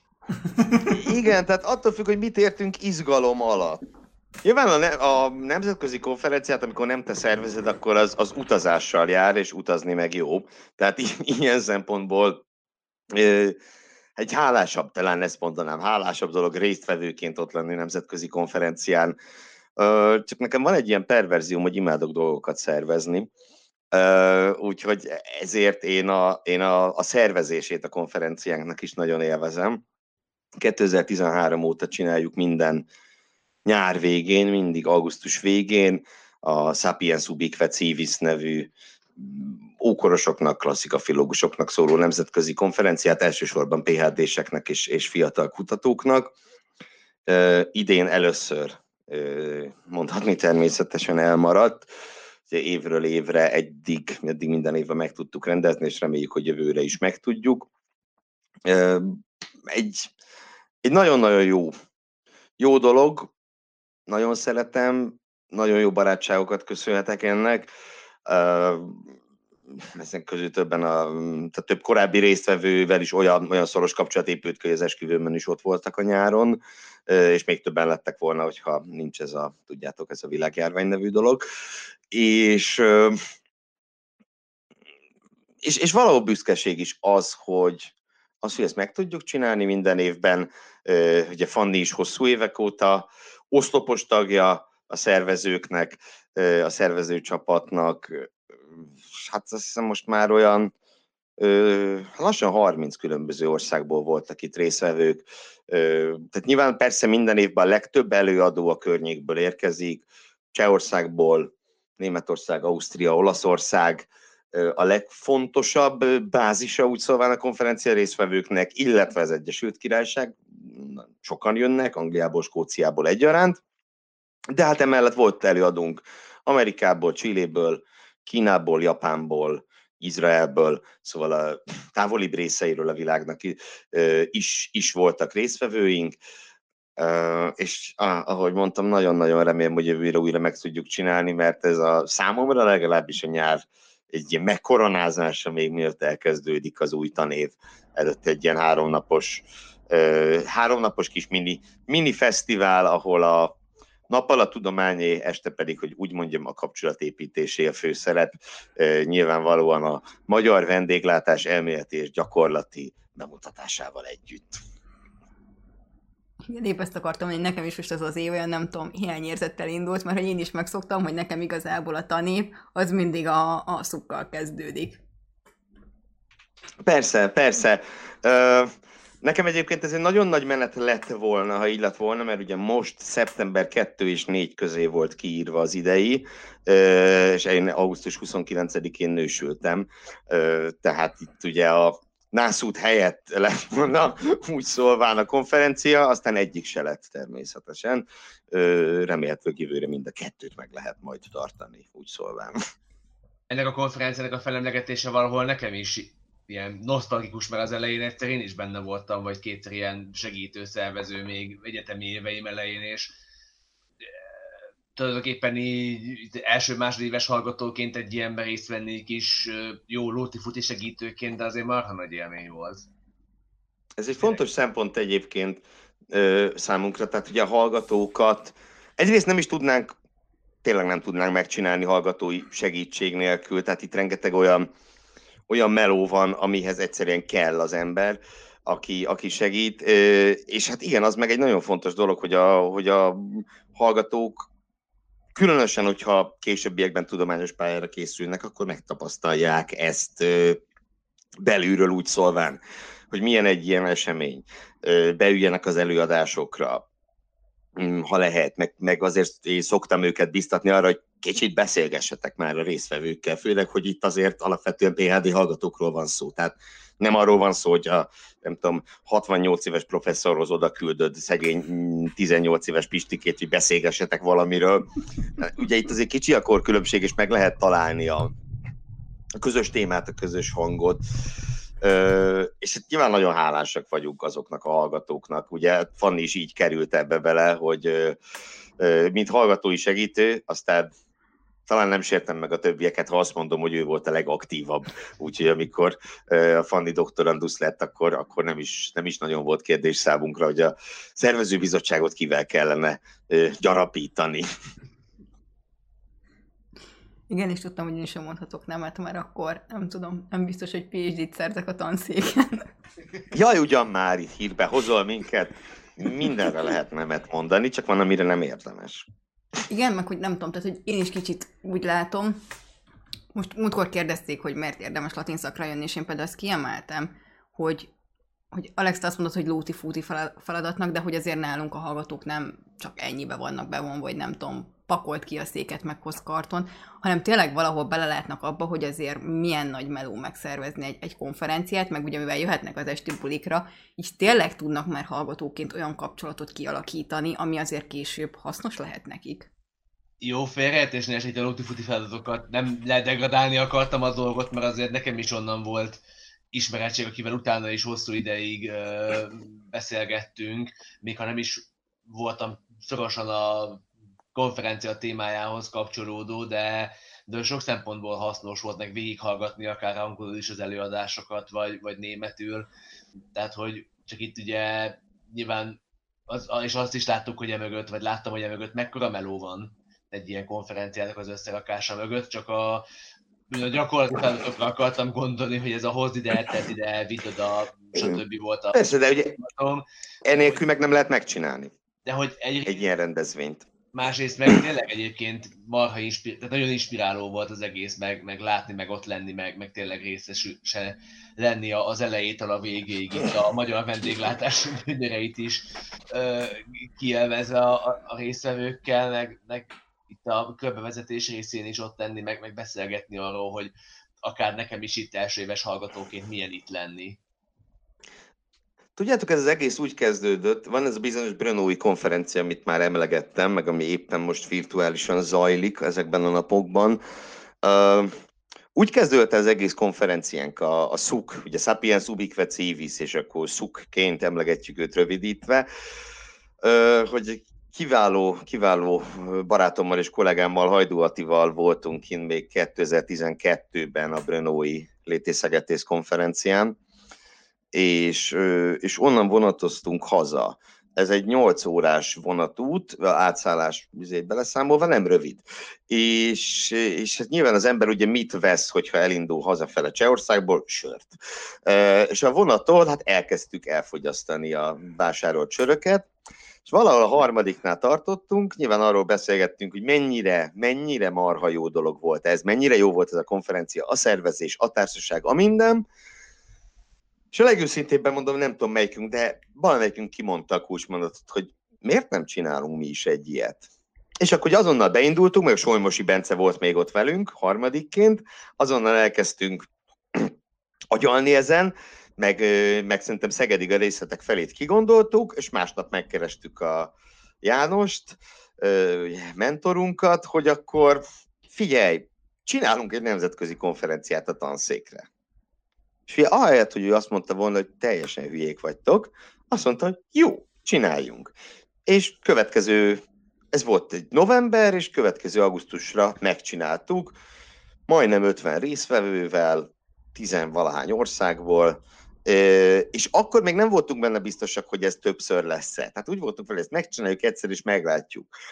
És annyira jó volt az egész, meg annyira jó flottul ment minden, jó volt a társaság, akik jöttek, tényleg akkor is volt, volt Japánból, Amerikából, Csilléből, ilyen, ilyen helyekről is voltak előadók, meg a visszajelzések az ő részükről annyira pozitívak voltak, hogy kisé érzelmileg megindult állapotban a záró bulin, amit a négyes teremben, Szádecki teremben, akkor még azt hiszem négyes terem volt a neve, tartottunk, Hát így a harmadik pálinka után ott bejelentettük a Jánossal, hogy akkor jövőre jön a második. Másnap vakartuk kicsit a fejünket, hogy tényleg? Tehát tényleg jött, és, és nem bántuk meg, és, és azóta sem. Úgyhogy ja, ez egy, ez, egy olyan, olyan sztori, ez az egész Sapiens Ubique Civis történet, ami, ami tényleg az életem egy ilyen meghatározó része lett az elmúlt években. És hát mondjuk például van a kivál, kiváló írbarátom Dave Preston, ő is itt, itt volt a Lagzimon, aki, akivel szintén a legelső konferencián találkoztunk itt. Ő, neki akkor, ő most Londonban oktat, most már évek óta főállású oktató a King's College-ban, akkor ő PhD hallgató volt, és ez volt az első komolyabb konferenciája, és hát teljesen el volt ájulva azóta, és emleget, hogy akkor azt hitte, hogy minden konferencia ilyen jó. akkor azért jár vissza ennyit Dév, mert itt legalább pozitívumok érik. Igen, meg ő beleszeretett Magyarországba, tehát ugye Dave egyébként azóta évente kétszer-háromszor jön Magyarországra. Hosszú évekig azt csinált, hogy a születésnapját itt ünnepelte meg, mert mondta, hogy eljött egy hétre, és hát az annyiba került, mint egy, egy húzósabb este Londonban. Igen, meg valahogy így kell konferenciát szervezni, aki elmegy, azt mondja, hogy hogy bárcsak ilyen lenne a többi, vagy ha ez az első élmény, akkor, akkor ez egy magas léc legyen, amit a többiek inkább levernek, mint átugranak.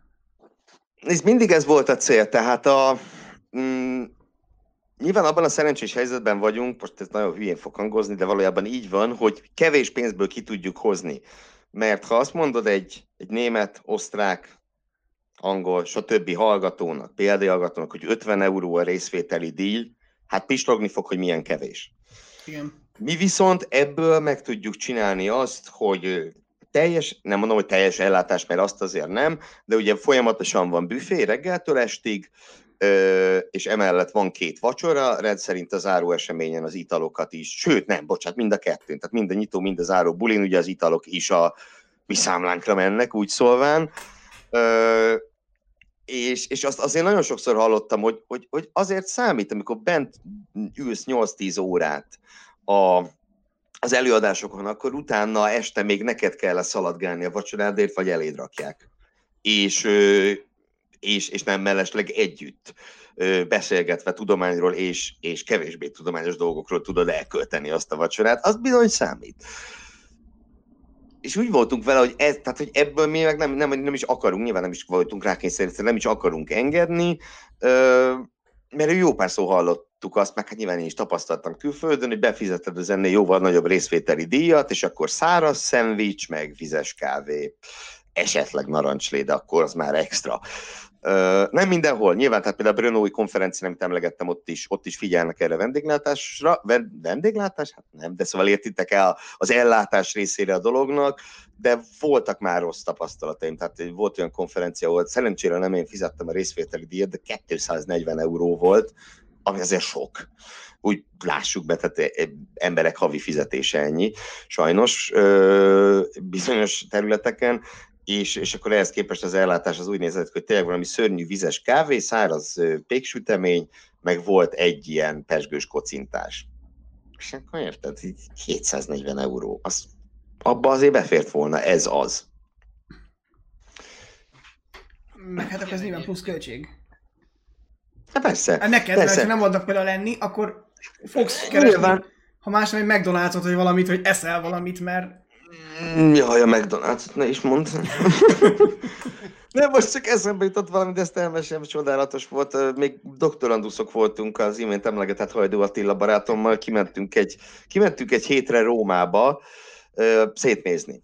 Vagy egy, uh, azt hiszem, hogy én, én biztos, hogy nem voltam még Rómában, és azt hiszem, ő is csak egyszer még gyerekként. És hát úgy voltunk vele, hogy nehogy már befejezzünk ő, ókori, akár ókortörténeti, akár klasszika filológus PhD-t, úgyhogy nem jártunk Rómában. Ö, és hát mondjuk úgy, hogy nem vetett szét minket a pénz akkoriban. Ami volt, azt belépőjegyekre költöttük mindenek előtt, tehát valami elmebeteg módon viselkedtünk. Hét nap alatt valami 26 különböző helyre mentünk el. Múzeumok, romok, épületek, stb. De hát ugye enni azt kell. Na most hol lehet ezt a legolcsóbban kihozni Nyugat-Európában? A McDonald'sban és persze mindenki mondta, hogy nem vagyunk normálisak, hogy ott vagyunk a gasztronómia fellegvárában, és a Mekibe zabálunk, de hát mondom, érted, egy, egy, egy pizza 15 euró, egy sajtburger meg 80 cent. Bocs. Ö, viszont az ötödik napon annyira elegünk lett a McDonald'sból, hogy elkezdtünk főzni. Tehát mondtuk vele, hogy ez, ez nem lehet tovább. Na igen. Egyébként az is nagyon fontos ezeknél a, konferenciáknál, most akár nemzetközi, akár hazai szintéren, hogy azért nagyon sok minden itt a kávészínetben és vacsoránál dől el, tehát a, és most itt a kutatócsoportokhoz is visszaköt, vagy a kutatócsoportokhoz való bekapcsolódás is, nyilván itt a, a kávészüneteknél dől el, mert amikor az ember ugye kiáll és előadja a saját témáját, és arról zajlik egy kis rövid di- diskurzus, nyilván az is egy fontos szakmai visszajelzés arról, hogy az ember jó úton halad-e, de nyilván a lehetőségek mondjuk konferenciák kávészüneteiben vagy, vagy vacsoráin találják meg, amikor nem tudom, kötetlen módon lehet beszélgetni, és nincs mondjuk meg, megadva, hogy 10 percig lehet bemutatni, 5 percig lehet vitázni, és akkor utána puffjon a következő futószalagot, hanem mondjuk a vacsoránál el lehet mélyedni, vagy, vagy ki lehet tekinteni, hogy ezt el akartam, erre nem jutott ez is érdekel még, izé, meg nyilván a, a személyes kapcsolatok, ami akár a dévvel is van, hogy, hogy barátság szintjén. Abszolút, te, te teljes mértékben igazad van. Azért is, tehát erre én konkrét példát is tudok mondani, tavaly Tavasszal, igen, tavaly tavasszal voltam kint Brunóban, ilyen mondjuk, hogy vendégoktatóként egy hétig. Előadásokat, szemináriumokat tartottam, és ennek az ötlete, meg a részletei, az például egy, egy konferencia utáni, konferencia nap utáni esti sörözésen lett, ö, lett kidolgozva, ö, meg egyáltalán kitalálva az egész. Tehát nyilván itt azt nem szabad, ö, persze azért is fontos, mert ugye az emberek ezt tapasztalatból mondom, szétszélednek hogyha nincs valami olyan dolog, az, hogy akkor most, most egy közös vacsi van, és, és azt nyilván mi úgymond szolgáltatjuk, a, akkor az utolsó szekció után megy ki merre lát. Tehát akkor lehet egy ilyen, egy ilyen mm, közösségépítő jelleget adni a dolognak, hogyha, hogyha erre is a szervezésnél figyelsz.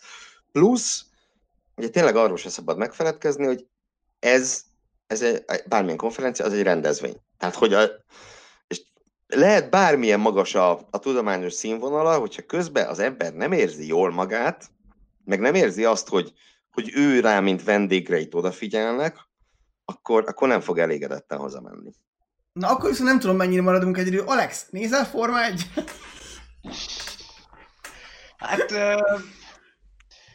azt, amit Gergő csinál, azt nyilván látom, amikor megosztja, meg viszonylag nyomon követem, meg vannak rajongó ismerősei, meg nyilván vannak ismerős nevek, de én a magam részéről nem követem nyomon a, hogy szokták nevezni, a szágúdó cirkuszt. Úgy, úgy, úgy, ez bocsánatos bűn. Feloldozlak. Köszönöm. Szóval, hogy aktuális azért ez a téma is, már csak az is, hogy Hamilton hetedszer világbajnok. Igen, igen. Schumachert. Igen, ma reggel vettük föl erről a, a, a podcast adásunkat, a Hamilton 7. világbajnoki címéről szóló adást, mert igen, ugye mindenkinek kell, erre már utaltam, a, hogy mindenkinek kell szerintem valami kis, valami kis hülyeség, ami nem a munkája.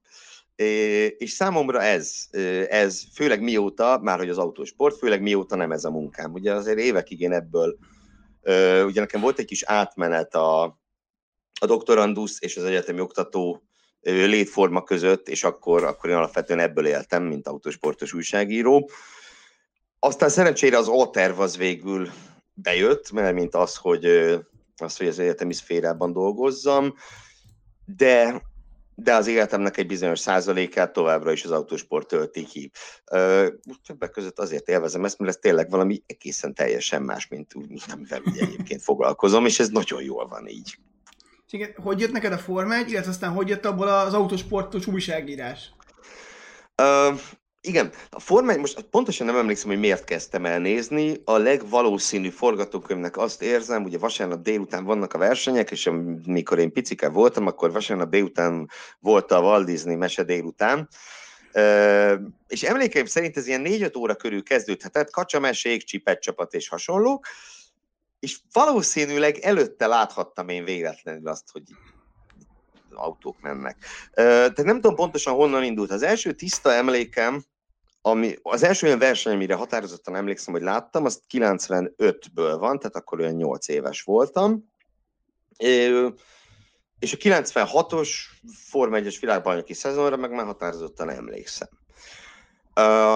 És ez gyakorlatilag azóta volt egy-két év úgy tínédzser koromban, amikor más dolgok jobban érdekeltek, ahogy az minden tínédzserrel valószínűleg előfordul, hogy akkoriban más dolgok érdeklik, de, mm, de mondhatjuk, hogy azért a, a, a Forma egy iránti rajongásom az, az, az töretlen most már ilyen, ilyen 25 éve.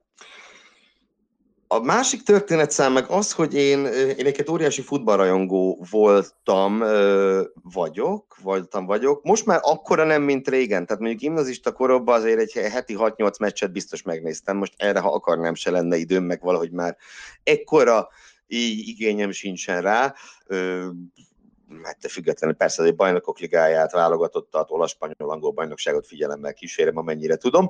Na mindegy, és emiatt én sportúságírónak készültem. Tehát nekem azért volt az életemnek egy olyan határozottan megfogható periódus, amikor nekem úgy ez volt a, az álmom, úgy szólván, hogy sportúságíró vegyek. Ez, ez pöckölte félre utána a latin szak. És aztán jött egy lehetőség, ö, 2010 őszén indított a Nemzeti Sport egy blog felületet, egy kvázi egy hivatalos blog felületet, a Népsport címmel, és ezek, és ott olyan blogokat, tematikus blogokat hoztak létre, amelyekhez a Nemzeti Sport a nevét adta. Tehát a koncepció az volt, hogy kvázi amatőrök írják, bloggerek valóban, tehát nem profi újságírók, de a Nemzeti Sport ehhez bizonyos útmutatást ad, semmi izé, politikai befolyásolás meg ilyenek, hogy szó se volt ilyesmire, főleg akkor. Egyszerűen az, hogy azért legyen egy színvonal megtartva, meg, meg legyen egy megjelenési gyakoriság megtartva, stb. De ők cserébe biztosítják ugye az infrastruktúrát, mit tudom én, repi ajándékokat a, a blog követőinek, mindenféle dolgokat. Magyar nagy egyet kaptunk, nagyon sok mindent kaptunk onnan. És ott tulajdonképpen egy hirdetést láttam meg, hogy keresnek bloggereket, akik írnának a Forma 1-ről. És így, mit tudom én, megírtam egy próbacikket, elküldtem, másnap válaszoltak, hogy ez marha jó. Van kedvem hozzá? Van. Mit tudok vállalni? Nem, heti két írást. Jó, nyomjuk. Ö, és akkor így indult el az Ideális Ív nevű Forma 1-es blog, ami ö, hát meglehetősen népszerűnek bizonyult. A legolvasottabb blogposztunknak 30 ezer fölött volt a kattintása, ami fel, hát, ami 2010-11-ben egy blog esetében az egy, az egy jó szám volt. Egy Erre még egyébként én is emlékszem. Az ideális évre? Uh-huh. Na, nagyon-nagyon örülök. Ugye ott, ott, ott, ott voltam én az alapító atyák egyike, és, és utána ez a blog, amikor a nép, ez a népsport, ez egész kezdeményezés összeomlott, mármint maga ez a Népsport blog. Engem addigra már megtalált egy Betlen Tamás nevű úriember, aki az Autosport és Formula magazin főszerkesztője. Egy nagyon egyszerű e-mailt írt, hogy tetszik, amit csinálsz, láttam a blogposztjaidat, van-e kedved ugyanezt pénzért csinálni? Hát ez lényegre törő. Meg visszaírtam a Tamásnak, azóta egy kiváló barátságban vagyunk, meg ugye vele együtt csináljuk a podcastet, vele és Mészáros Sanyi barátommal, kollégámmal. Szóval visszaírtam neki, hogy hát mennyi pénzért pontosan, mire gondolt. Mindegy, megállapodtunk, és akkor eleinte cikkszerkesztő voltam ott, aztán hétvégi szerkesztő, aztán, aztán végül egészen főszerkesztő helyettesi pozícióig ö, ment ez a sztori, és hát tényleg voltak olyan évek, amikor ez volt a, a, a, a főállásom, és, és ebből éltem és, és ugye úgy nézett ki a portfólió, hogy volt az autosport, és nem volt, hanem van az autosport és formula magazin, ez egy havonta megjelenő, ilyen 100, nem tudom, 30 oldalas színes szagos nyomtatvány, ebbe írok a mai napig. Van a formula.hu weboldal, amit szerkesztettem, oda már nem dolgozom, tehát az nyilván az, azt tette ez főállás, hogy ott napi szinten tartalmat kellett gyártani, 15-20 cikk, már nem mindet én írtam, de hogy annyit gyártottunk le, 40-50 Facebook poszt és minden egyéb tartozékok, szóval azért ebbe volt egy, ebbe volt és van meló rendesen, mm, és emellett 2015-ben elindítottunk egy sorozatot, egy könyvsorozatot, Autósport évkönyv címmel. A legújabb, ami egy ilyen éves ilyen almanak jellegű, tehát nem, a, nem csak a Forma 1 hanem gyakorlatilag mindenről, magyar és nemzetközi autosportról. Kedd éjszaka küldjük nyomdába, ugye ez az, hogy mondtátok, szerdán kerül adásba a mostani beszélgetésünk, ugye? Na akkor, ha minden jó megy, addigra pont bement a nyomdába a 2020-as autósport évkönyv, és ennek vagyok én a, a szerkesztője most már, most már hatodik éve.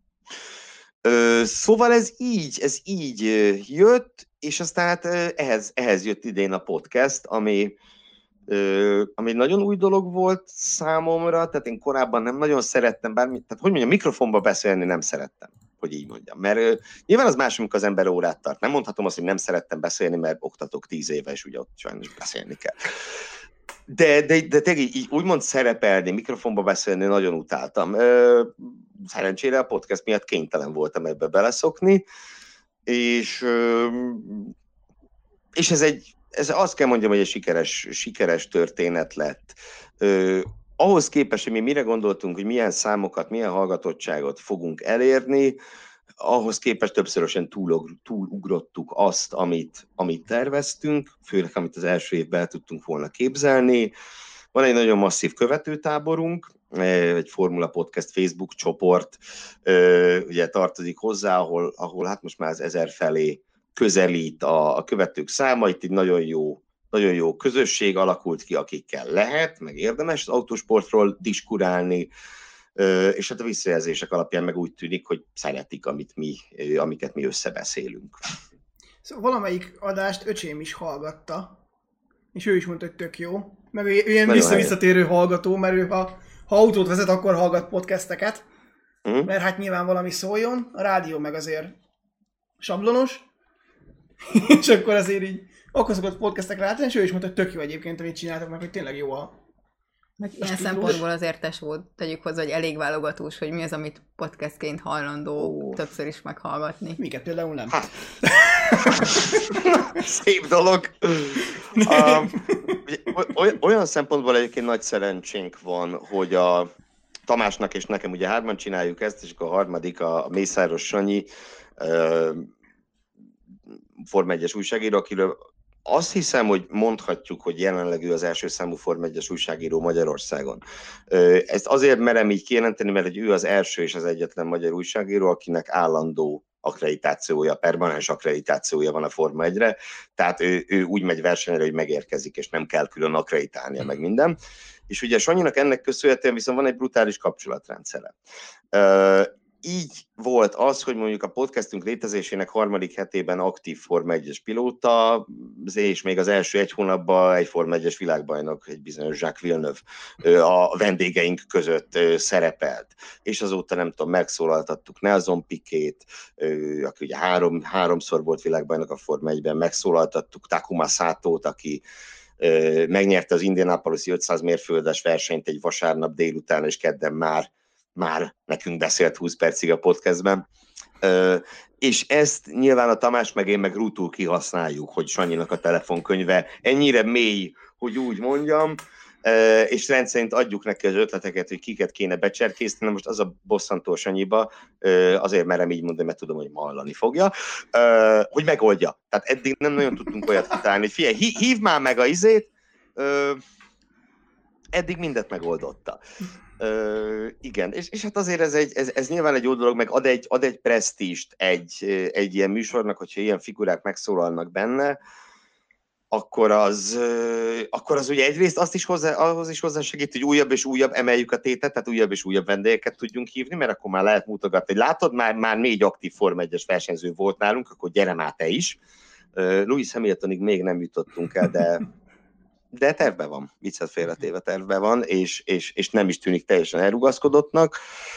Ö, és hát a másik, ami egybe tartja a dolgot, de gondolom, hogy ezt nektek sem kell bemutatni, hogy, hogy, hogy megvan az a lelkesedés mind a hármunkban, hogy akkor ezt nyomjuk hétről hétre, akkor is, ha éppen nincs kedvünk hozzá. Tehát ez egyébként a pandémiás, tehát a karantén időszakban tavasszal baromi fontos volt.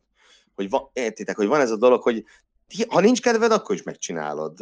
Egy ilyen, egy ilyen stabil pont, amikor... Nekünk hát is tényleg... az ötlet, hogy egyrészt kéne valami, amit csinálunk, és, és, és hát ha embereket érdekel, másrészt meg kell valami, amit tényleg csinálunk, mert egyébként az ember elúszik, mert az online oktatás olyan, amilyen, akkor ez az egész egy kísérleti módszer volt szerintem mindenkinél.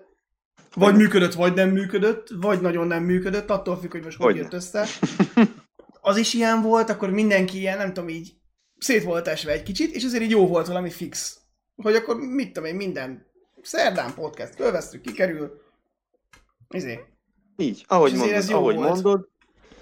És, és hát most már ott vagyunk, hogy március közepén kezdtük. Amúgy ez marha jó volt az indulás, mert hogy ö, ö, ugye volt az, az a hét, amikor bezárt minden, többek közt az egyetem is, és azon a hétvégén lett volna az Ausztrál nagydíj, az idei szezonnyitó. És azt is Ami- elcsúsztatták, vagy hát ezt törölték is. Hát lefújták, lefújt, így van, így van.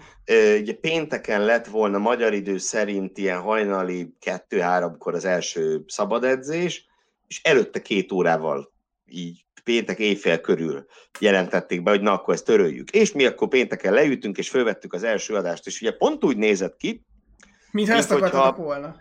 Így van, most ehhez képest ezt mi kitaláltuk február végén, akkor a koronavírus még, mit tudom én, Észak-Olaszországban már jelen volt, de még mindig kicsit szürreálisnak tűnt, ez majd minket is érinteni fog, pláne Ausztráliát. És akkor arra lőttük be, hogy a szezonnyitóval kezdünk. Tehát, hogy az lesz az első adás, hogy akkor kezdődik a Forma 1-es szezon. Ehelyett mi lett, hogy hát nem kezdődik. És akkor ugye ültünk ott befürödve, hogy gyorsan témákat kell találni, mert a terv az volt, hogy hát akkor majd jönnek a versenyek, és lesz miről beszélni, de hát nem volt. Úgyhogy amellett, hogy átmentünk kicsit koronahíradóba, tehát hogy éppen melyik gyár zárt be, éppen melyik versenyt törölték, melyik, melyik, melyik ö, autóverseny szakágnak a szezonját törölték, halasztották, stb. Amellett a Sanyi elkezdte hívni a vendégeket. Ö, úgyhogy kicsit ja, a pandémia írta a sztorit, írta ezt a sztorit számunkra, és egyébként az meg biztos, hogy ennyi, amennyi energiát az elején bele kellett ebbe tenni, kitalálni a módszereket, a megfelelő felületeket megtalálni, és így tovább. Az, arra nem biztos, hogy lett volna időnk, hogyha, hogyha nincs ez a szituáció. Nem biztos, hogy ennyire bele tudtunk volna fetszölni. Ö, visszatekintve viszont nyilván nagyon jó, hogy megtettük.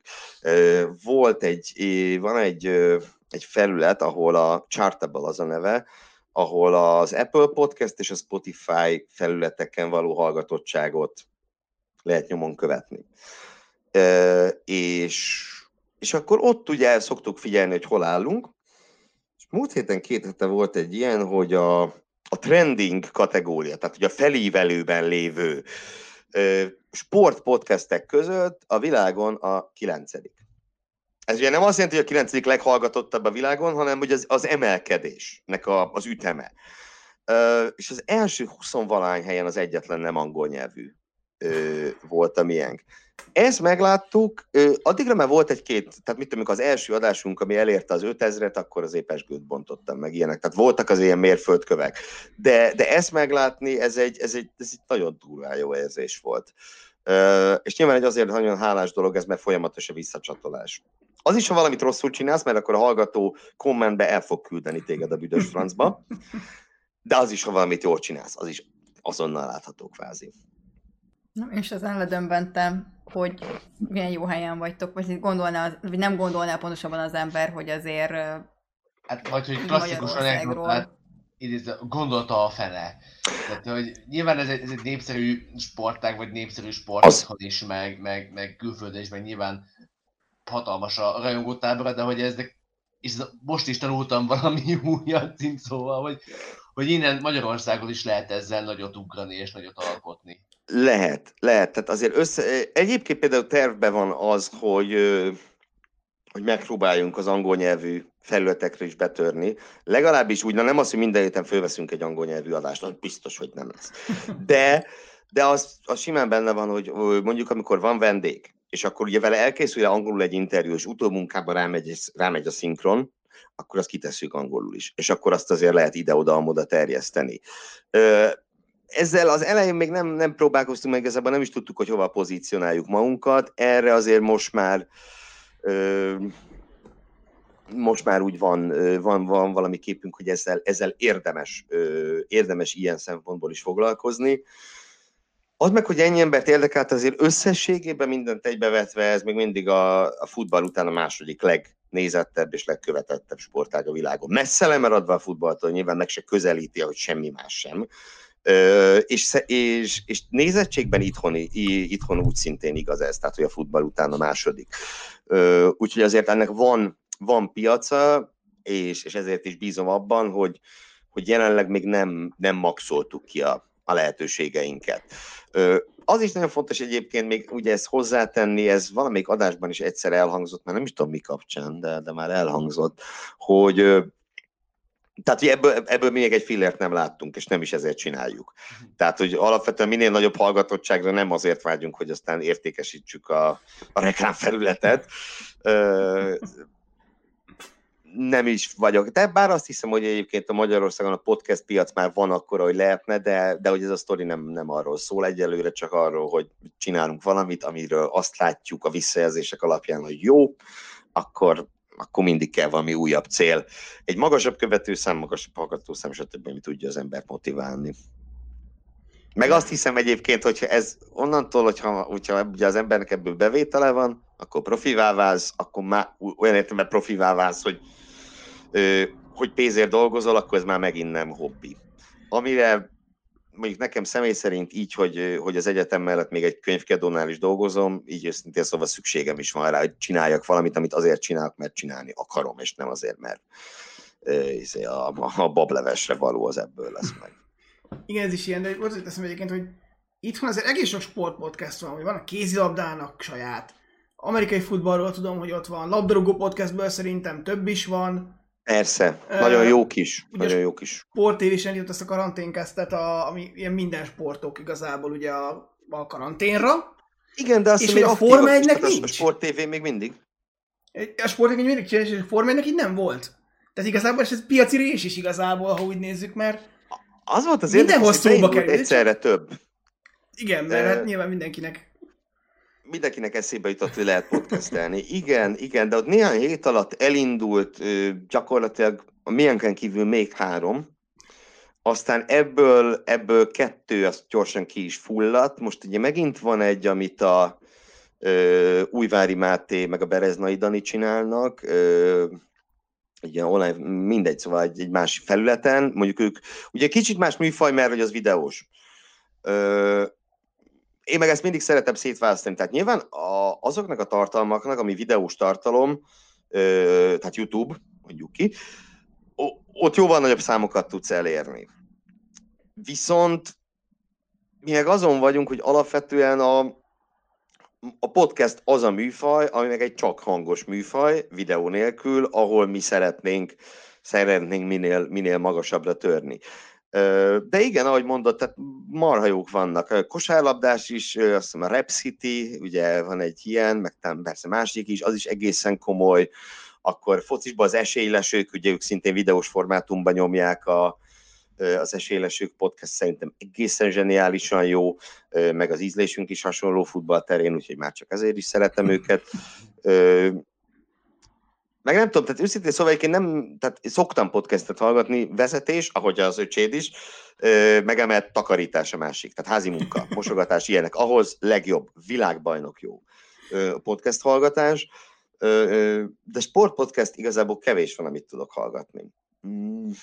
És nem azért, mert rossz, hanem őszintén szólva, mert folyamatosan méregetem össze milyenke, tényleg, és, és nem arra koncentrálok, amit beszélnek, hanem hogy fú, ezt mit csináljuk jobban, ezt ők csinálják jobban, ezt izé, tehát van egy ilyen kis, kis ártalom, szakmai ártalom ebben a dologban. Viszont még ide a Forma 1 hogy nem tudom neked, mi a legemlékezetesebb élményed? Most nyilván az idei szezon az mindenkinek emlékezetes maradt, tök mindegy, hogy milyen eredmények és mi miatt, mert azért ez, én nem tudom nekem, az, hogy, hogy még mindig van még egy futam meg, bejött még egy új meg, ez elmarad, de helyette van egy másik, hogy én nekem azt teszem be legelején, hogy hogy lehet így azzal számolni, hogy mikor vagy világbajnok, amikor nem tudod, hogy nem adnak-e hozzá még egy versenyt a naptárhoz, de hogy nyilván ezt a szezont így félretéve, mi a legemlékezetesebb élmény, vagy amit így nagyon Aha. ki ilyen kulcsélmény?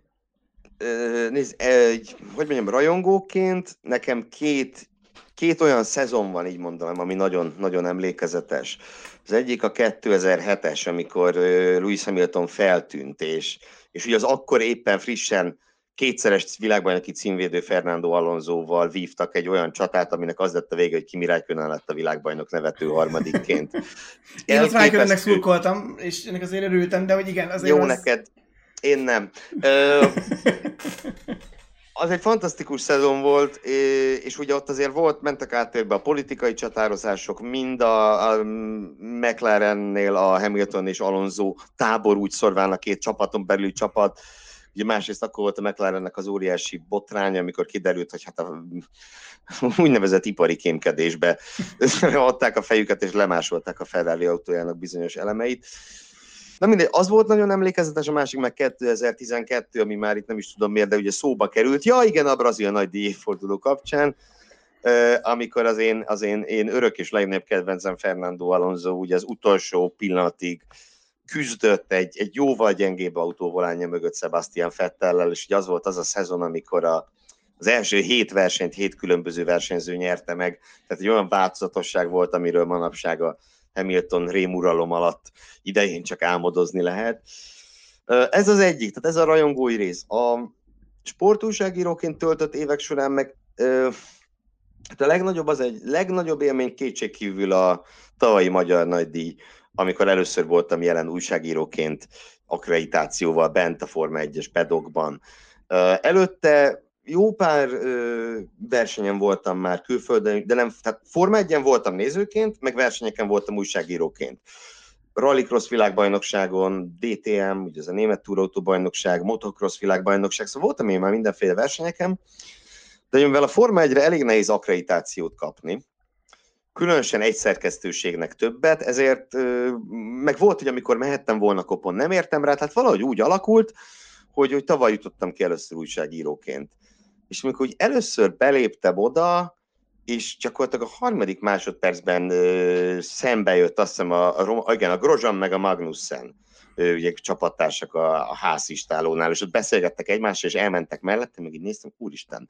És akkor ugye percenként jönnek azok az emberek, akiket akiket nézel a tévében, és, és, és akikről, akikről írsz évek óta, és minden, és egyszer csak ott vannak, meg egy-kettővel még sikerült pár, pár szót is váltani, nyilván ezt nagyon-nagyon óvatosan kell csinálni, mert a tápláléklánc legalján vagy természetesen újságíróként, ez így van rendjén, de szerencsére volt, akivel szóba lehetett elegyedni, tehát ez, ez egy, ilyen, egy ilyen sokkoló élmény volt, és, és marha jó volt, és természetesen alig vártam tavaly nyártól az ideit, aztán tudjuk, mi történt.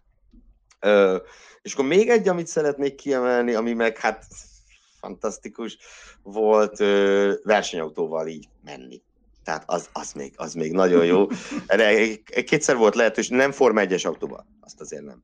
De egyrészt a drága családomtól, ö, feleségem, öcséim, sógorék, így, így, így együtt azt kaptam születésnapomra tavaly, hogy egy, egy Forma 3-as versenyautóval mehettem pár kört egy magyarországi versenypályán. Nyilván volt némi oktatás előtte, meg úgy meg lett mondva, hogy egy hármas fölé ne kapcsoljak. Tehát nem azért van abban több fokozat, hogy én azokat is használjam, de, de egy, pár, egy pár percig így kipróbálhattam, hogy milyen, mm, milyen egy versenyautót vezetni, ez szenzációs élmény volt, illetve 2016-ban a Német Túrautóbajnokság, a DTM, amikor itt volt a Hungaroringen, akkor meg egy hát egy 17 éves suhanc kis versenyző palánta vitte pár körre, ugye ez a két kétüléses autók, a túrautók, és a nevezett anyósülésen elvitt pár körre a Hungaroringen. Az első félkörben konkrétan halálfélelmem volt. Minden túlzás nélkül. Ugye a hat pontos biztonsági öv fog, szerencsére, de ettől függetlenül minden kanyarban és minden féktávon azt érzed, hogy a tested ki akar repülni abból az ülésből, amiben te bele vagy szíjazva meg hát ugye a féktávokon itt egy itt több gés terhelést kapsz, legalábbis egynél jelentősen nagyobbat, fejed előre csapódik, utána hátra, utána megint kicsit előre. A második körtől elkezdtem élvezni viszont. És a srác meg hát kemény, keményen oda tette, tehát egy-kétszer megcsúszott az autó, meg úgy megdobta a rázókő, meg minden, félelmetes élmény volt. Ö, mondjuk amikor kiszálltam az autóból, remektem, mint a kocsonya, de ez talán megbocsátható. Ugye már szóba került, hogy most a Hamilton egy kicsit leuralják a mezőnyt, ugye Schumacher is játszott ilyet a 2000-es években, és azért ez a Forma 1 mindig része volt, hogy mindig volt egy jó csapat egy jó pilótával, de hogy miért ajánlod a Forma 1 hogy valaki esetleg kezdje el követni, nézni, aki mondjuk nem nézi. Ez kicsit olyan kérdés, mint a miért lettél történész, latinos bármi. Igen. Ez Hogy- pont olyan. Mi leszel, ha nagy leszel, az is egy nagyon jó. Igen, ez, ez kicsit az a fajta kérdés, de hogy ez, ez Benivel is eljátszotok az amerikai focinál, vagy miért néz amerikai focit? Miért nézem valaki Forma 1-et? Ö, szerintem nem egészen a kérdésre fogok válaszolni, hanem baj. Tehát azért, mert ezt igazából nem tudom megmondani, nekem ez annyira természetes. Mondom, gyakorlatilag szó szerint mióta az eszemet tudom, nézem. Tehát nem... Ez a, ez a mi, miért szeretsz? Hát nem is tudom megmondani, mert hát úgy, úgy ahogy van. De szerintem azt számít inkább nagyon, hogy az ember hogyan nézi. Nem, nem, most nem akarok itt ilyen izé, okoskaként tetszelegni, hogy majd én megmondom, hogy kell Forma 1 nézni, csak, csak tehát, hogy prób- szerintem akkor tudja az ember igazán élvezni, hogyha annak mögé tud nézni, hogy, hogy mindig a Hamilton lesz a világbajnok. Mert ez valóban így van, hogy az elmúlt hét évből hatszor egész pontosan. Egyszer tudta ugye az azóta visszavonult ö, csapattársa Nico Rosberg legyőzni őt. Tehát a világbajnoki küzdelem, az mondhatjuk, mondjuk ki, minden csak nem izgalmas. És jövőre se lesz az, mert ugye a korona helyzet miatti gazdasági nehézségekből fakadóan nem fejlesztenek új autókat a csapatok, idén is messze a legjobb autó a Hamiltonék mercedes -e. jövőre is az lesz. Az ő csapattársa Bottas idén se, sincs azon a szinten, mint ő, jövőre se lesz. Viszont, a kicsit mögé, ugye itt azért alapvetően 20 versenyző van, 10 csapat van. Minden csapatnál és minden versenyzőnél megvan a saját, a saját egyéni sztori, amit lehet követni, a, a fejlődési ív, a dolgoknak az emberi oldala, mm, amit azért szerencsére kellően sok lehetőségünk van nyomon követni. Például, hogy, hogy mondjam, a, a versenyzőket annyira, hogy legyen valami képünk a személyiségükről. Köszönhetően a Twitternek, a rengeteg online interjúnak, amelyeket egyre inkább YouTube-on is el lehet érni. Ugye korábban a Forma egy nagyon ilyen zárkózott volt, és teljesen tartózkodott az online médiától. Volt egy ilyen elitista hozzáállás, hogy hát persze YouTube-ra, meg ilyen helyekre nem pakolnak ki cuccokat. Ezen szerencsére változtattak. És én igazából ezt szeretem a legjobban. Persze, nyilván a ver- a verseny a legfontosabb része, mert mégiscsak a körül forog minden, de, de a kontextusát, amilyen kontextusban egy verseny vagy egy bajnoki szezon lezajlik, az az adja meg, hogyha, hogyha lehetőségekhez mérten interjúkat nézve, olvasva, Twitteren követve ezeket a figurákat, stb. stb. kapsz egy képet arról, hogy kik is ezek valójában. Tehát engem mindenkelt a dolog emberi oldala az, ami, ami lekölt, emellett persze, hát feleségem tudna mesélni, és sikítozni szoktam, amikor egy izgalmasabb verseny van, akkor, akkor nem nagyon lehet megmaradni a közelemben sem. és szerencsére egyébként idén azért, azért bőven voltak izgalmas versenyek. Annak ellenére, hogy maga a bajnoki szezon az, az tükörsima volt, de hát nem tudom, mondjuk az idei olasz nagydíjat, aki látta, azt szerintem soha nem fogja elfelejteni. De itt mondhatnám a most hétvégi versenyt is, mert ez is annak ellenére, hogy végül óriási fölénnyel, óriási előnyel a, a Hamilton nyerte a, a most a hétvégén a török nagydíjat. Maga az egész verseny hétvége szenzációsan izgalmas volt. Viszont most pont itt jutott eszembe, ezt ugye nem írtam föl, hogy te a Drive to Survive-ot nézted-e? A Netflixnek Netflixes a-. Igen, persze, persze, persze. És ugye nagyon jó is, hogy mondod, mert az is például nagyon sokat hozzátette ezt, hogy a, hogy a versenyzőkre a, a néző az ne, ne, ne egy gépként tekintsen, aki vezeti az autót, hanem, hanem, hanem húsvér ember. Érzésekkel, motivációkkal, lelki problémákkal, és így tovább. Mert ugye lehet azt mondani, hogy ugyan mi, mi problémája lenne egy ilyen milliómos embernek, hát valószínűleg ugyanolyan problémái, lelki problémái pont ugyanolyanok, mint, mint a tied vagy az enyém. Igen, nekem az nagyon tetszett az a sorozat, amikor a második évet ezt nem néztem végig. Azt az első két részt láttam még, csak az elsőben az nagyon jó kijött, hogy, hogy tényleg itt emberek ülnek ezekbe az autókba, és hogy neki, ők nekik érzéseik is vannak, és hogy ők őket foglalkoztatják dolgok. Hogy mi lesz vele jövőre, hogy lesz-e állása, mit fog csinálni, hol lesz, vagy bármi, mi lesz a csapattal. Hogy ez nagyon érdekes volt látni, mert tényleg, hogy mondtad is, hogy régen még, a, még Bernie volt ugye a Forma 1 minden hat óra, addig ő azért ezeket megpróbálta kiiktatni. ez sokkal zártabb volt az egész rendszer. Mindenképpen, mindenképpen. Ez, ez a Netflix sorozat szerintem nagyon-nagyon, hogy mondjam, egy nagyon jó ötlet volt, és nagyon jó, hogy, a, hogy maga a, a, a sportág, illetve a csapatok beengedték a, a, a stábot, hogy megcsinálják ezeket a, ezeket a hát ugye végig dokumentumfilmeket, talán mondjuk így. Um, ehhez persze kellett a Forma egy új vezetése. Ugye utaltál uh, Bernie-re, azaz Bernie Ecclestonra, aki évtizedeken át volt a, a mindenható úr a Forma 1-ben. Ugye nemrég ünnepelte 90. születésnapját, és van most egy fél éves kisfia is neki. Az, azt mondta, hogy ez azért, hát nyilván kérdezték, hogy ez pontosan hogy alakult így, hát azt mondta, hogy úgy, hogy amikor ő 2017-ben őt leváltották a Forma 1 éléről, utána több lett a szabad ideje. Na mindegy.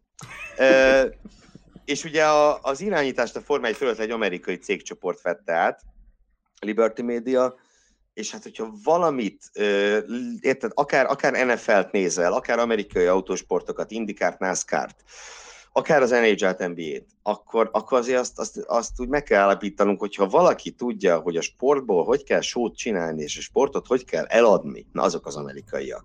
És ez érződik, és ettől, tehát hogy mondjam, a sportérték meg semennyit se veszít ettől szerintem, attól, hogy a körítés az látványosabb, hozzáférhetőbb, és nekem személy szerint meg szerintem nagyon sokan vagyunk így, és sokkal szimpatikusabb is ez a nyitott jellege a sportágnak, mint az a fajta elitista, paromság, mert bocsánat, amiket, amiket Eccleston néha mondani tudott.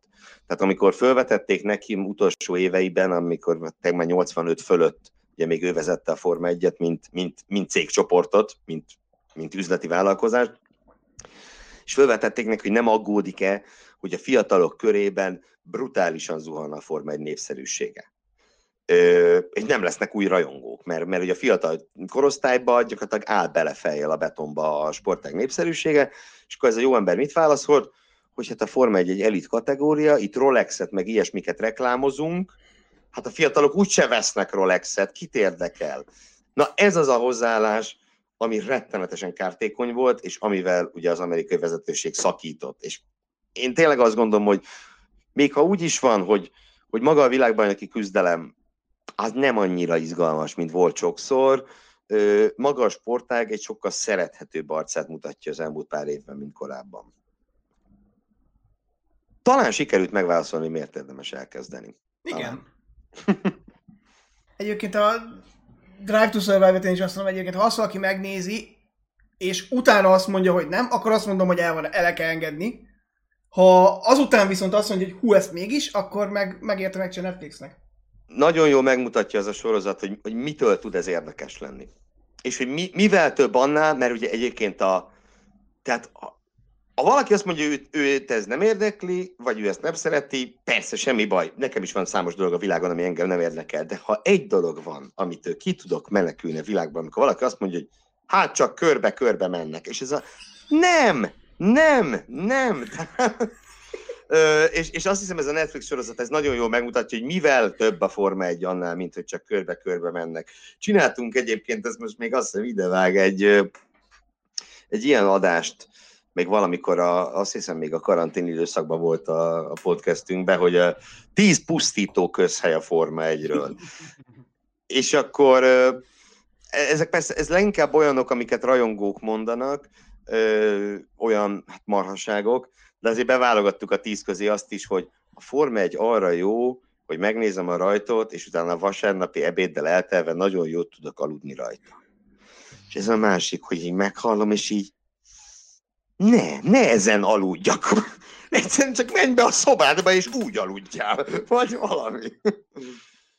Na igen, igen. Szóval, na, vég, végszó gyanánt ehhez azt a, a Drive to Survive sorozatot, igen, legjobb szívvel ajánljuk, azt hiszem. Én annyit tennék hozzá, hogy bár nem szeretem a 1 de talán most egy vagy másfél hónapja, hogy melyik díj volt az, ahol majdnem a végénél voltak, és újra kellett indulni a rajtrástról, és még egyszer. Na és az volt az a pillanat, hogy Eldám nézte, hogy én is leültem, és szurkoltam, hogy induljanak, és hogy, hogy tényleg nem szeretem meg engem, nem kötve, de hogy, hogy az a verseny, az még, még, még engem is, is végignéztem, hogy jó, akkor most újraindulok, és saj, de már megint nézi baleset van, és saj, mert megint újra kell indulni, de pereg az újra, és saj, de akkor mi lesz, és nem tudom, szóval tényleg nem szeretem, de hogy az le tudod kötni. Mugello. Toszkán nagy díj, egész pontosan. Az is, na, ha már itt az idei emlékezetes versenyeket, hát az is milyen volt már, őrület. Na de akkor a következő blokkon ezt szerintem hozzá fog tudni szólni a többiek is, ugye a Star Wars, és ugye lett volna Star Wars nap az egyetemen, csak közben jött ugye a koronavírus, Ezt is te szervezted.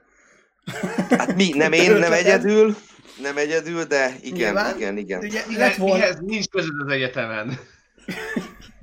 Azért vannak dolgok szerencsére. A, bölcs, a bölcsészkaron mihez nincs között. Ott is Olyan vannak dolgok. dolgok. Olyan dolgok is vannak. Na, ö, lett volna, igen, a... Nem is gondolt a szegény, nem, remélem most már Hajdú Ati meghallgatja ezt a podcastet, hogy ennyit emlegetem. Ö, És ma este nagyon csuklik. Vagy nagyon csuklik, drága barátom. Igen, ugye, hát ő a másik elvetemült és elmebeteg Star Wars rajongó a klasszika filológia tanszéken, és, és hát vele legalábbis mi ketten, nem is tudom, főszerveztük volna, úgy szólván, nyilván többek közreműködésével. Ádám, te is előadtál volna most Igen, nekem eszembe. abból végül videóm lett, ugye, mert, igen, mert hát igen, így nem igen, menjen igen. már összettem, és izé, hát majd Persze, idén de esetleg lehet így majd- akkor... Így majd jövőre ki kell más találnod sajnos. Valamit kitalál. Egy a terv az volt, hogy május 4-ére a Nemzetközi Star Wars napra csináljunk egy ilyen Star Wars napi eseményt a Bölcsészkaron, ö, olyan előadásokkal, amelyek így vagy úgy ö, összekötik a messzi-messzi galaxist és a Bölcsészkart, az Egyetem utca 2-es számot. Hát igen, ebből aztán semmi se lett. Ugye május elején lett volna, ott március közepén történt, ami történt, és akkor ez még annyira friss volt az élmény, hogy úgy mondjam, tehát hogy akkor az föl sem merült, hogy ezt online megcsináljuk. Ha most lenne, nem is tudom, lehet, hogy, lehet, hogy már azt mondanánk, hogy akkor menjen online, de én inkább most abban bízom, hogy majd jövő májusban ezt meg lehet normálisan csinálni. Igen, a Star Wars, hát az egy, ugye most szerencsére hallgatók nem látják, de hát igen, ugye, tehát egy Trust me, I'm a Jedi pólóban ülök itt, meg ott a, ott a falamon a, az új remény posztere van, valamennyire az is látható, tehát hogy a, meg itt egy kis rohamosztagos is, most pont nem érem, mert az íróasztalomon is van egy kis rohamosztagos figura, szóval egy, egy elég megveszekedett rajongó vagyok, és hogyha valaki így, így eljön hozzánk, akkor az, az teljesen egyértelmű, hogy itt, itt egy itt egy súlyosan fertőzött Star wars súlyosan fertőzött egyed él.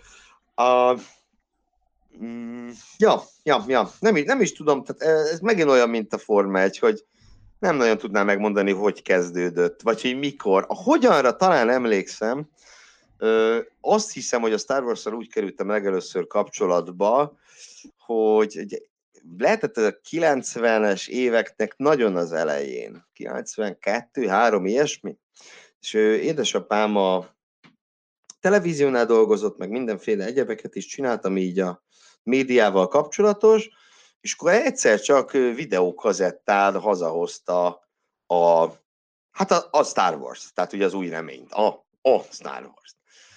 És az a, az a szerencsétlen kazetta, az szó szerint rongyosra lett nézve. Tehát ugye az Kergőke egyszer meglátta, kész, vége volt mindennek, és határozottan emlékszem, akkor lehettem mondjuk egy, egy-két évvel később, vagy nem tudom mennyivel lehetett később, de akkor is még egész pici gyerek voltam, nem voltak még meg a felújított változatok. Ugye 97-ben történt, amikor a, újra mozikba került a Star Wars a digitálisan felújított változatokkal, ez még az előtt történt, szóval, hogy amikor én megtudtam, hogy ebből van még két rész, az így teljesen sokkolt. Hát ugye honnan is tudtam volna, nem volt se internet, se semmi, Ö, és akkor egyszer csak kiderült, hogy ebből van még két rész.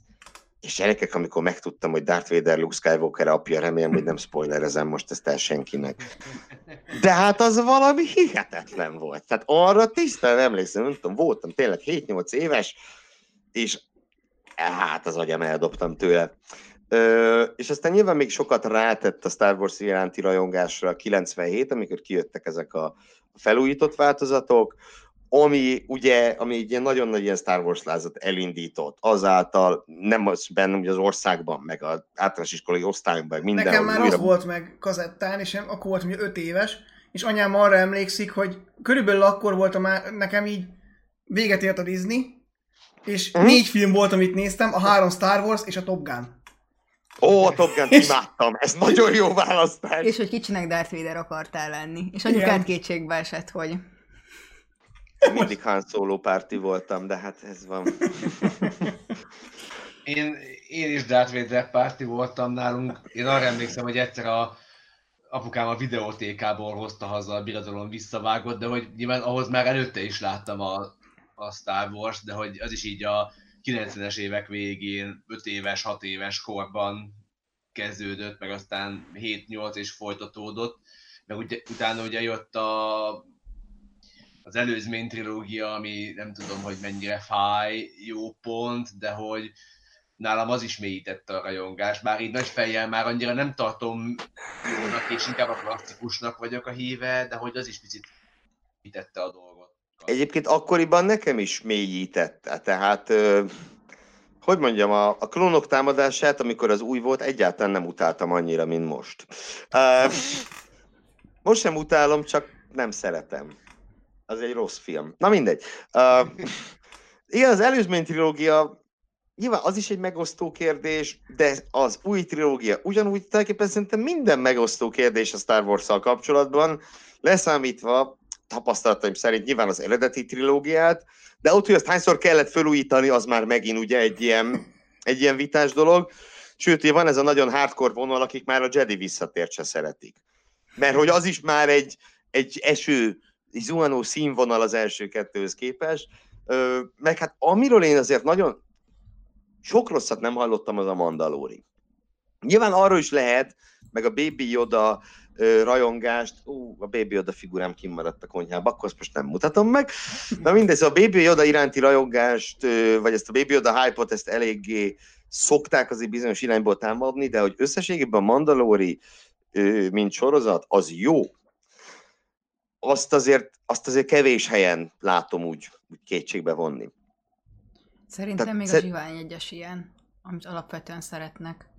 Alapvetően igen, én nagyon, én nagyon én imádom a Ez zsivány. egy alapvetően jó, az, az szerintem, jó, hát nem sokat csináltak í- í- spin-off filmeket, de hogy szerintem annál jobb spin-off filmet nem tudnak csinálni már, vagy ilyen közbőső filmet, mert például a, a, a szólóval összehasonlítom, az már Hát ezért nem lett több spin-off film nyilván, mert A szólónál két dolgot basztak el, a castingot, meg hogy szóló.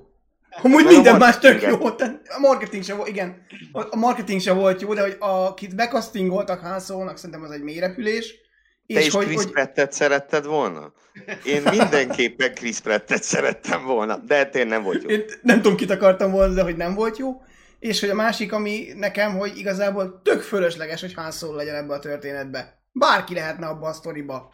Ja, ja, nem, az, az, az nem volt jó. Az a Igen. film, az, az sajnos nem volt jó, de szerintem a marketingje is nagyon el volt rontva. Tehát, hogy egy, hogy egy Star Wars film nem hozza vissza a készítési költséget, marketing hiba.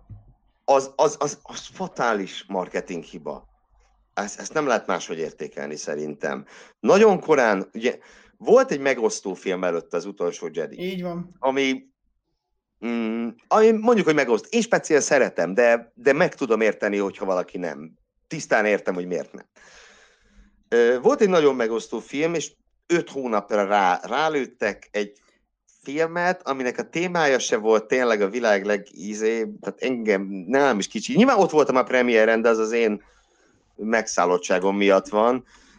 De hogy nekem is kicsit aláugrott az inger küszöböt, a trélerek még jobban, szerintem kimondottan rossz trélerek voltak, tehát a tréler alapján képest, nem hogy is nem fölépítették a többit, itt igazából nekem volt az jut eszembe, hogy ú, basszus, tényleg nem sokára premier. Mm, Hogy ez a, a Nem Star Wars nem így nem volt készülsz, semmi. hogy, hogy úristen mindjárt, mert azért még a Zsivány egyes is mindenki úgy készült, hogy hú, basszus, mindjárt jön.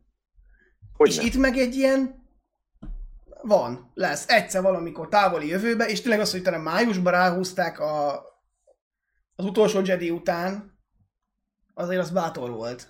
Ja, ez, ez nem, ez, ez tényleg fatális hiba volt. Egyébként most, ah, tehát jó, végül is félrebeszéltem egyébként, ö, mert ugye elvileg végül a mindenféle külföldi, meg utólagos, meg minden bemutatókkal csak gyorsan csekkoltam, hogy elvileg éppen kihozta nullára. Hát jó, de azért ez nem egy Star Wars filmnek a, Hát nem, nem ez a a mérce. szintje.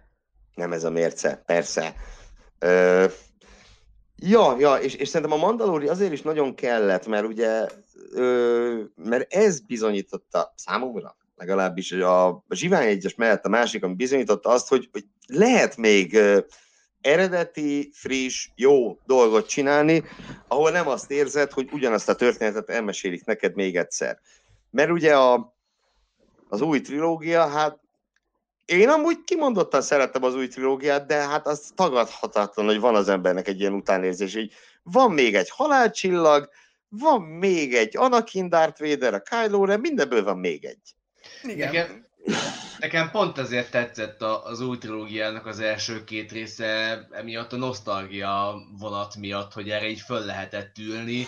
Az meg és Hogy, és, hogy, és hogy nem, nem ez a nem, nem, nem olyan volt, mint az előzmény sztori, hogy egy ilyen teljesen újat, új helyszíneken próbál mondani, hanem jó új helyszíneken, de hasonló köntösbe bújtatva, bár az új trilógia zárása az nekem, nekem fájt. Ez, ez is egy ilyen megosztó, mondjuk, hogy megosztó szerintem az egész új trilógia. Nekem, Ahogy van. Ahogy kinek van. tetszik, kinek nem. Nekem, én, én, én nagyon tehát én, én igyekeztem, vagy igyekszem nagyon pozitívan állni az, az új trilógiához, és hogy adjunk ennek egy esélyt, bár mi nem a premiéren, de ott a, a kijövetel környékén, a decemberben karácsonykor ilyen családi mozi tekintetében elmentünk, és hát apukám, mint másik nagy rajongó, az így úgy jött ki a moziból, hogy, hogy, hogy, ez, hogy, hogy ez nem az. Hm. Hát ne, neki nem, nekem igen, és elkezdtem védeni, hogy miért jó. A második is nyilván lehet színi, de nekem tetszett, de, de a harmadik film az, az, az mert a második az, az mutatott picit újat is egyébként a, a lázadók és a, a, az első rend viszonyában, vagy a, ez a birodalom és lázadók duóban mutatott új, új lehetőségeket, meg új ö, tehát hogy ott, ott azért jobban kiütközött néhány dolog, ami, ami nekem tetszett, de itt a, a harmadik film az így, így jaj, Hát nézd, szerintem egyébként egy, ö, én, én leginkább azzal tudom, meg tudtam védeni a, a, a zárófilmet, hogy... Így, vagy... Igen, tehát egy ilyen nagyívű sztorit szerintem nem tudsz jól lezárni. Tehát nem tudsz neki olyan lezárást adni, amivel mindenki elégedett lesz. Nekem se volt a kedvencem, ahogy, ahogy lekerekítették, de az meggyőződésem, hogy, hogy, hogy ne, tényleg nem tudsz olyat csinálni, ami, amivel mindenki elégedett lesz. Egy, egy, egy, egy, egy ekkora ívű és helyenként ennyire zavaros történetnek. Zavaros, hát gondolok itt ugye nyilván az új trilógiára, meg arra, hogy a, azért a, az a bizonyos rendező variálás az nagyon nem tett neki jót, hogy az elsőt meg a harmadikat ugyanaz, a középsőt meg egy másik. Ez, ez szerintem egy prémesen borzalmas dolog volt így, és annyira összekucálta a szálakat, hogy tessék azt kibogozni utána. Kicsit eltérve az új filmektől, hogy klasszika filológus szemmel milyen nézni ezeket? Nyilván nem így kezdted, de hogy... Hát te, mondjam, hogy olyan, mint más szemmel. Ö, nem, én nem, nem, nem tudok nagyon különbséget találni. Tehát nyilván vannak olyan filmélmények, ahol, amit az ember klasszika filológusként néz.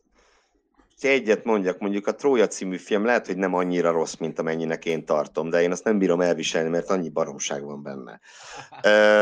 De nem baj, ha valaki szereti. Tök jó. De tehát mondjuk ókoros tárgyú filmet nem tudok úgy nézni, hogy, hogy elvonatkoztatnék attól, hogy, hogy mi a szakmám. De mondjuk a Star Wars-nál nyilván megvannak a minimális antik hatások benne, mindeket a látványvilág az építészet terén. Erről a, erről a Hajdu Ati tudna többet mondani, mert ő, ő, ő tartott már... Előadást. Tartott már erről előadást, így van.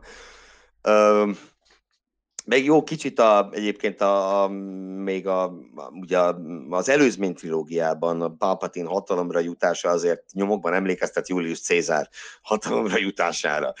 Tehát persze megvannak ezek a kis kapcsolatok, de alapvetően nem, nem ilyenkor alszik a klasszika filógus, amikor, amikor Star Wars nézek. Mondom, ókoros filmeknél jön ez ki jobban. Tehát mondjuk van a most új Netflixes sorozat a Barbárok, nem tudom, néztétek-e már, vagy csak fogjátok. Tervbe. Tervben nézzétek. Ott például Hát ez valami egészen szenzációs a latinsága. A legjobb tudásom szerint pesti kollégák bedolgoztak az latin szöveg ellenőrzésébe, de hogy ott a, a rómaiak latinul beszélnek, és úgy, hogy nem tudok belekötni. Mert azért, tegyem hozzá, van olyan, hogy filmben hallom, hogy valaki úgy csinál, mintha latinul beszélne, és föláll a hajam, mert nincs értelme, iszonyú a kiejtése, nem létező szavakat használ, és így tovább, és itt meg, itt meg te Várusz, meg a többi kulcs szereplője a, a germániai hadjáratnak olyan szenzációs latinsággal beszél, hogy ez valami gyönyörű. Ez a másik, amit nagyon jó szívvel ajánlok mindenkinek a Drive to Survive mellett.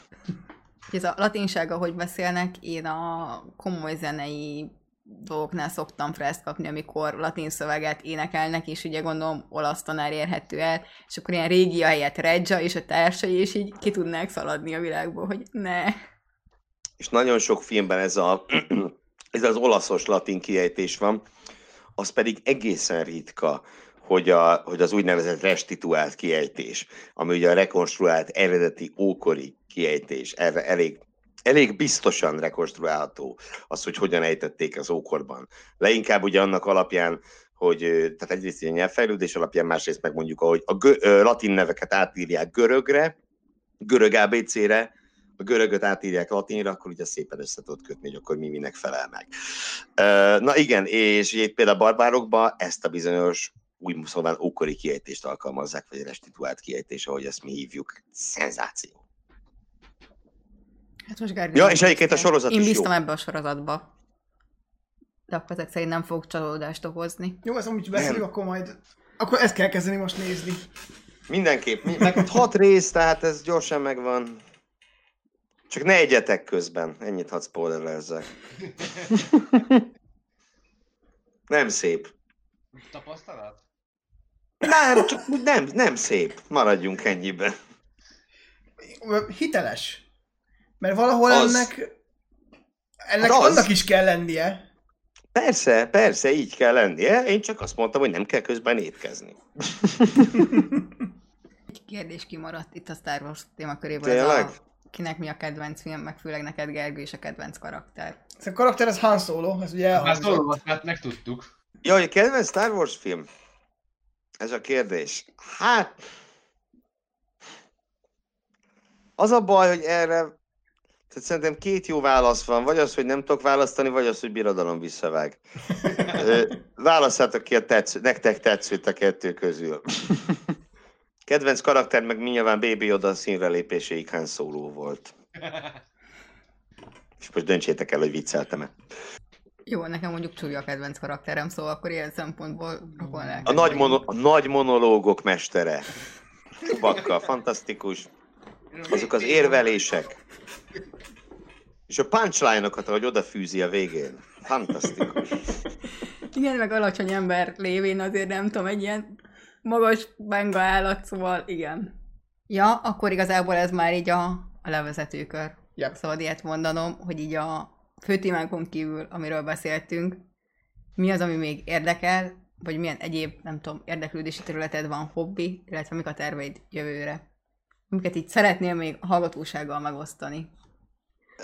Hát terveimről igazság szerint szerintem már minden, minden vonatkozásban beszéltem, tehát a, a tudományos téren megvan az, hogy ha egyszer lezártam a Luciliusszal kapcsolatos dolgaimat, akkor, akkor a Juvenalis fordítás, illetve előbb-utóbb attól tartok, hogy fogok még egy könyvet írni Juvenalisról, ami a mm, egyéb területeken meg hát igazság szerint szeretnék a normális pandémia előtti élethez visszatérni mindenféle formában, és, és hát e, ugye minden mellett valahol továbbra is időt szorítani a, az online tartalomgyártásra, podcastlelésre, hasonlókra, és akkor azt hiszem, hogy több ideje nincs is az embernek. Mi érdekel még? Hát nem is tudom, miről nem beszéltünk. Ilyen olyan, hogy mondjam, me- me- meglehetősen ilyen, ilyen földi emberi dolgaim vannak, úgy, mint a, mint a futball iránti rajongás, mint az, hogy hát nyilván arra tényleg nincs az embernek ideje, hogy ilyen, ilyen, ilyen eszement gamer legyen, de egy Playstation azért lapul a nappalimban, és azért szokott bekapcsolva lenni. Tehát kikapcsolódásként azért szeretek játszani, leginkább mindenféle open world szerepjátékos cuccokat. Mm, meg egy új, új, új, új, új perverzióm a skandináv krimi, ez egy egészen friss. Függő lettem. De durván, és nem bírom abba hagyni. Úgyhogy most még ez így, ez így az aktuális. Hát egyébként meg úgy, úgy csinálok mindent, mint úgy, mint úgy az emberek. Van egy halom növényem, amikkel szeretek foglalkozni. Nyilván most télen ez viszonylag kevésbé élvezetes, mert hogy téliesítve vannak. Uh, mondanám, hogy szeretek főzni, és igaz, szeretek főzni, csak na, arra, ha valamire nem jut idő, arra nem jut. Mm, úgyhogy így, így ilyenek. Tehát, hogyha valakinek a fejében az a kép, hogy a klasszika filológusok azok csak úgy ülnek és olvassák az antik szövegeket. Persze, na, csomószor azt csinálják, de azért más dolgokat is szoktunk csinálni. Azt hiszem, ezt a kollégáim nevében is nyugodtan mondhatom. Igen. Ugye, Fanni?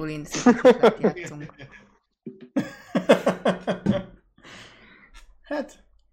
Ne haragudj, most hallgatók hiányolták, hogy, hogy ezért múltkor volt valami latinos összejövetel, és nem tudtam elmenni, és hogy a horvát Zsófi mondta, hogy nem megyek már, hogy vihetném a hitleres játékot. Jaj, jó, hát igen, ja, mit szeretek még társas játékozni? Na, na, tehát abból is van itt azért a polcomon egy ilyen, egy ilyen méretesebb kollekció. A, igen, igen, igen. Mars terraformálása, az, az például egy, egy, egy óriási nagy kedvenc. Nem tudom, a This War of Mind, hogyha ismeritek. Számítógépen Szaraj... van meg, de igen. Szarajevó ostromát feldolgozó játék. Ja, hát számítógépen is, is tehát is úgy az a lénye, lényege társas játékként, csak talán a, az, úgy ugye együtt csináljátok, úgy kicsit, kicsit más a jellege. Igen, és hát a, mi, mi is a címe, Fandi? Secret Hitler, ugye? Aha. A, a hitleres társasjáték, az nagyon durva volt. Fanni egyszer elhozta egy ilyen tanszéki bulira, és akkor mondta, hogy akkor játszunk a hitleres társasjátékkal, hát így néztünk többen, hogy hát ez nem illő, de gyorsan felülemelkedtünk ezen, és azt kell mondjam, hogy kiváló szórakozás volt, bármennyire furcsán is hangozzék ez elsőre. A kocsmában, ahol voltunk, persze furcsán néztünk, néztek, amikor a Kosza kollega rám kiabált, hogy tudtam, hogy te vagy a Hitler, de hát Hát van ez így. Sajnos nincs itt Benny, mert hogy Bennynek van begyakorolt monológia az elköszönésre. Megpróbáljam rekonstruálni. Megpróbálhatod. Szívecskézétek, csillagozzátok, meg nem tudom még egyik felületen mivel lehet lájkolni, de lájkoljátok, mert Mezei Bencének örömet kell okozni, illetve, Lájkokkal? igen, ugye egy like, az most nem a szavokoknak menő ételadomány, mert hogy idén, az idei évadban ugye a koroszáni covidosoknak gyűjtünk, úgyhogy légy őket is támogassátok lájkjaitokkal. Ha tetszett, akkor lehet lájkolni Facebookon, Instagramon, meg Youtube-ot is meg lehet nézni, mert ott is vannak dolgok, és hát remélhetőleg jövő héten is vagy videóban, vagy podcastben találkozunk. Úgyhogy eddig sziasztok!